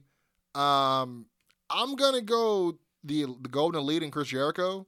Yeah, I'm gonna go the Callis family. Just, I mean, I I do think the elite will get their comeuppance, but um, you know, I just it feels like why are they throwing so much gas on the family thing right now? So I feel like another member might join, maybe, but the only That's reason I said that is because Takeshita's been getting mad, mad, like heat, yeah. yeah. So I don't know. I guess there's no, there's there's, there's no stop in sight. Um, we also have, uh, why is this like this? What the fuck? Um, oh, okay. I'm sorry. We have AW World Tag Team Championships, FTR versus Aussie Open. I'm going Aussie Open. I'm going FTR. And you know those are my guys, but I just don't know. I feel like they're kind of stagnant right now. I don't know what it is. Mhm. and I'm not gonna sit here and be like, oh, it's because of the whole CM Punk thing. I'm like, dude, they didn't need CM Punk to be No, good. You know what I mean? So, Uh, Hangman Page versus Swerve Strickland is the last two matches right here. I'm going Swerve. I'm going Page, even though Swerve needs. Oh, no, I'm going Swerve. I'm dumb. I keep forgetting that they're in uh, fucking, uh, fucking Seattle. hmm And last but not least, we got the technical. I'm going Danielson. Uh, all right, Danielson. Yourself as yeah, well? I'm going Danielson. I mean, why give the? Why give the? I mean, I don't know. He did say that he was on his last run, but I don't see him giving a win to a guy that's not even contracted. Yeah. No. their first time on that soil. So, uh, and yeah, that's it. Let me see. Let me double check. One, two, three, four, five, six, seven, eight, nine, ten. Ten? Yeah, ten. Well, that's it. We shall see by the end uh, what's going to happen by, uh, you know, both shows. We'll tally it up. And um, from there, I guess, you know, we'll see what's going on. Anyways, I want to thank Yes, you all sir. for doing what y'all do, man. That's listening to us do what we do. And that's break down every week of the, uh, the pro wrestling climate headlines, uh, rumors, injuries, returns, all that in between, man. And uh, don't forget to tap in with us again every week. We're dropping an episode, man. You can follow us on social media to uh, stay tuned whenever we're going to be releasing. That is at the Quincy Jones Show on Instagram, at Quincy Jones Show on Twitter, at the Quincy Jones Show on Facebook as well. And uh, you can check us out anywhere you go to get your podcast as well as music, because there is an album out there called the Quincy Jones Show by yours truly, and it does feature the, uh, this guy over here as well, amongst a few other friends. But make sure you go tap in again, the Quincy Jones Show on Spotify, Castbox, iTunes, um, everywhere. Again, you go to usually download your, your podcast, man. And uh, don't forget to also follow us at Winner Circle Pro. Yes, sir. I mean, you can follow us at Winner Circle PW on Twitter, but it's at Winner Circle Pro most other places, man. Again, we just announced our very last uh, uh, talent uh, announcement on Wednesday with the top notch Lucas Riley. We're Mm-hmm. really excited to get uh, these matchups uh, going to be you know rolling out as well. By, I believe by next week. Yes, sir. And again, excited to just give the show to you guys. Again, last one of the year, man. You can go ahead and get your pre-sale tickets right now. Twenty dollars general admission, twenty-five dollars front row, and that is victory-lap.eventbrite.com. And uh, you could also make sure you check out Doc's uh, all of his you know stuff he got going on with the music. You already know. Uh, check out This Is Awesome anywhere you get music right now. Um, as well as uh, you know, he's putting down for Wrestle Wednesdays every Wednesday. You already to- know. I'll, I'll give Yeah, him a man. spiel. At Doc Lesnar, follow me for all things having to do with my musical uh, career. Uh, at Doc underscore KJS Pod for all things having to do with this podcast. Hashtag Wrestle Wednesdays. Who are you wearing this week? Uh, we got uh, my uh, Lesnar Lots at Lesnar's underscore Lots for all things having to do with my merchandise store with wrestling, Funko Pops, all the above. Go ahead and check it out. You'll see for yourself what I got. Uh, about to put up some pretty big items, man, signed items uh, pretty soon. So you guys look out for that. And of course, as you already told the man, go ahead and follow us at Winner Circle Pro for all updates having to do with the company as well as our upcoming Victory Lap event. The last one of the year, you already said, but sure to be the biggest. But uh, other than that, man, I only got three words for him, man. Top Hot guys out.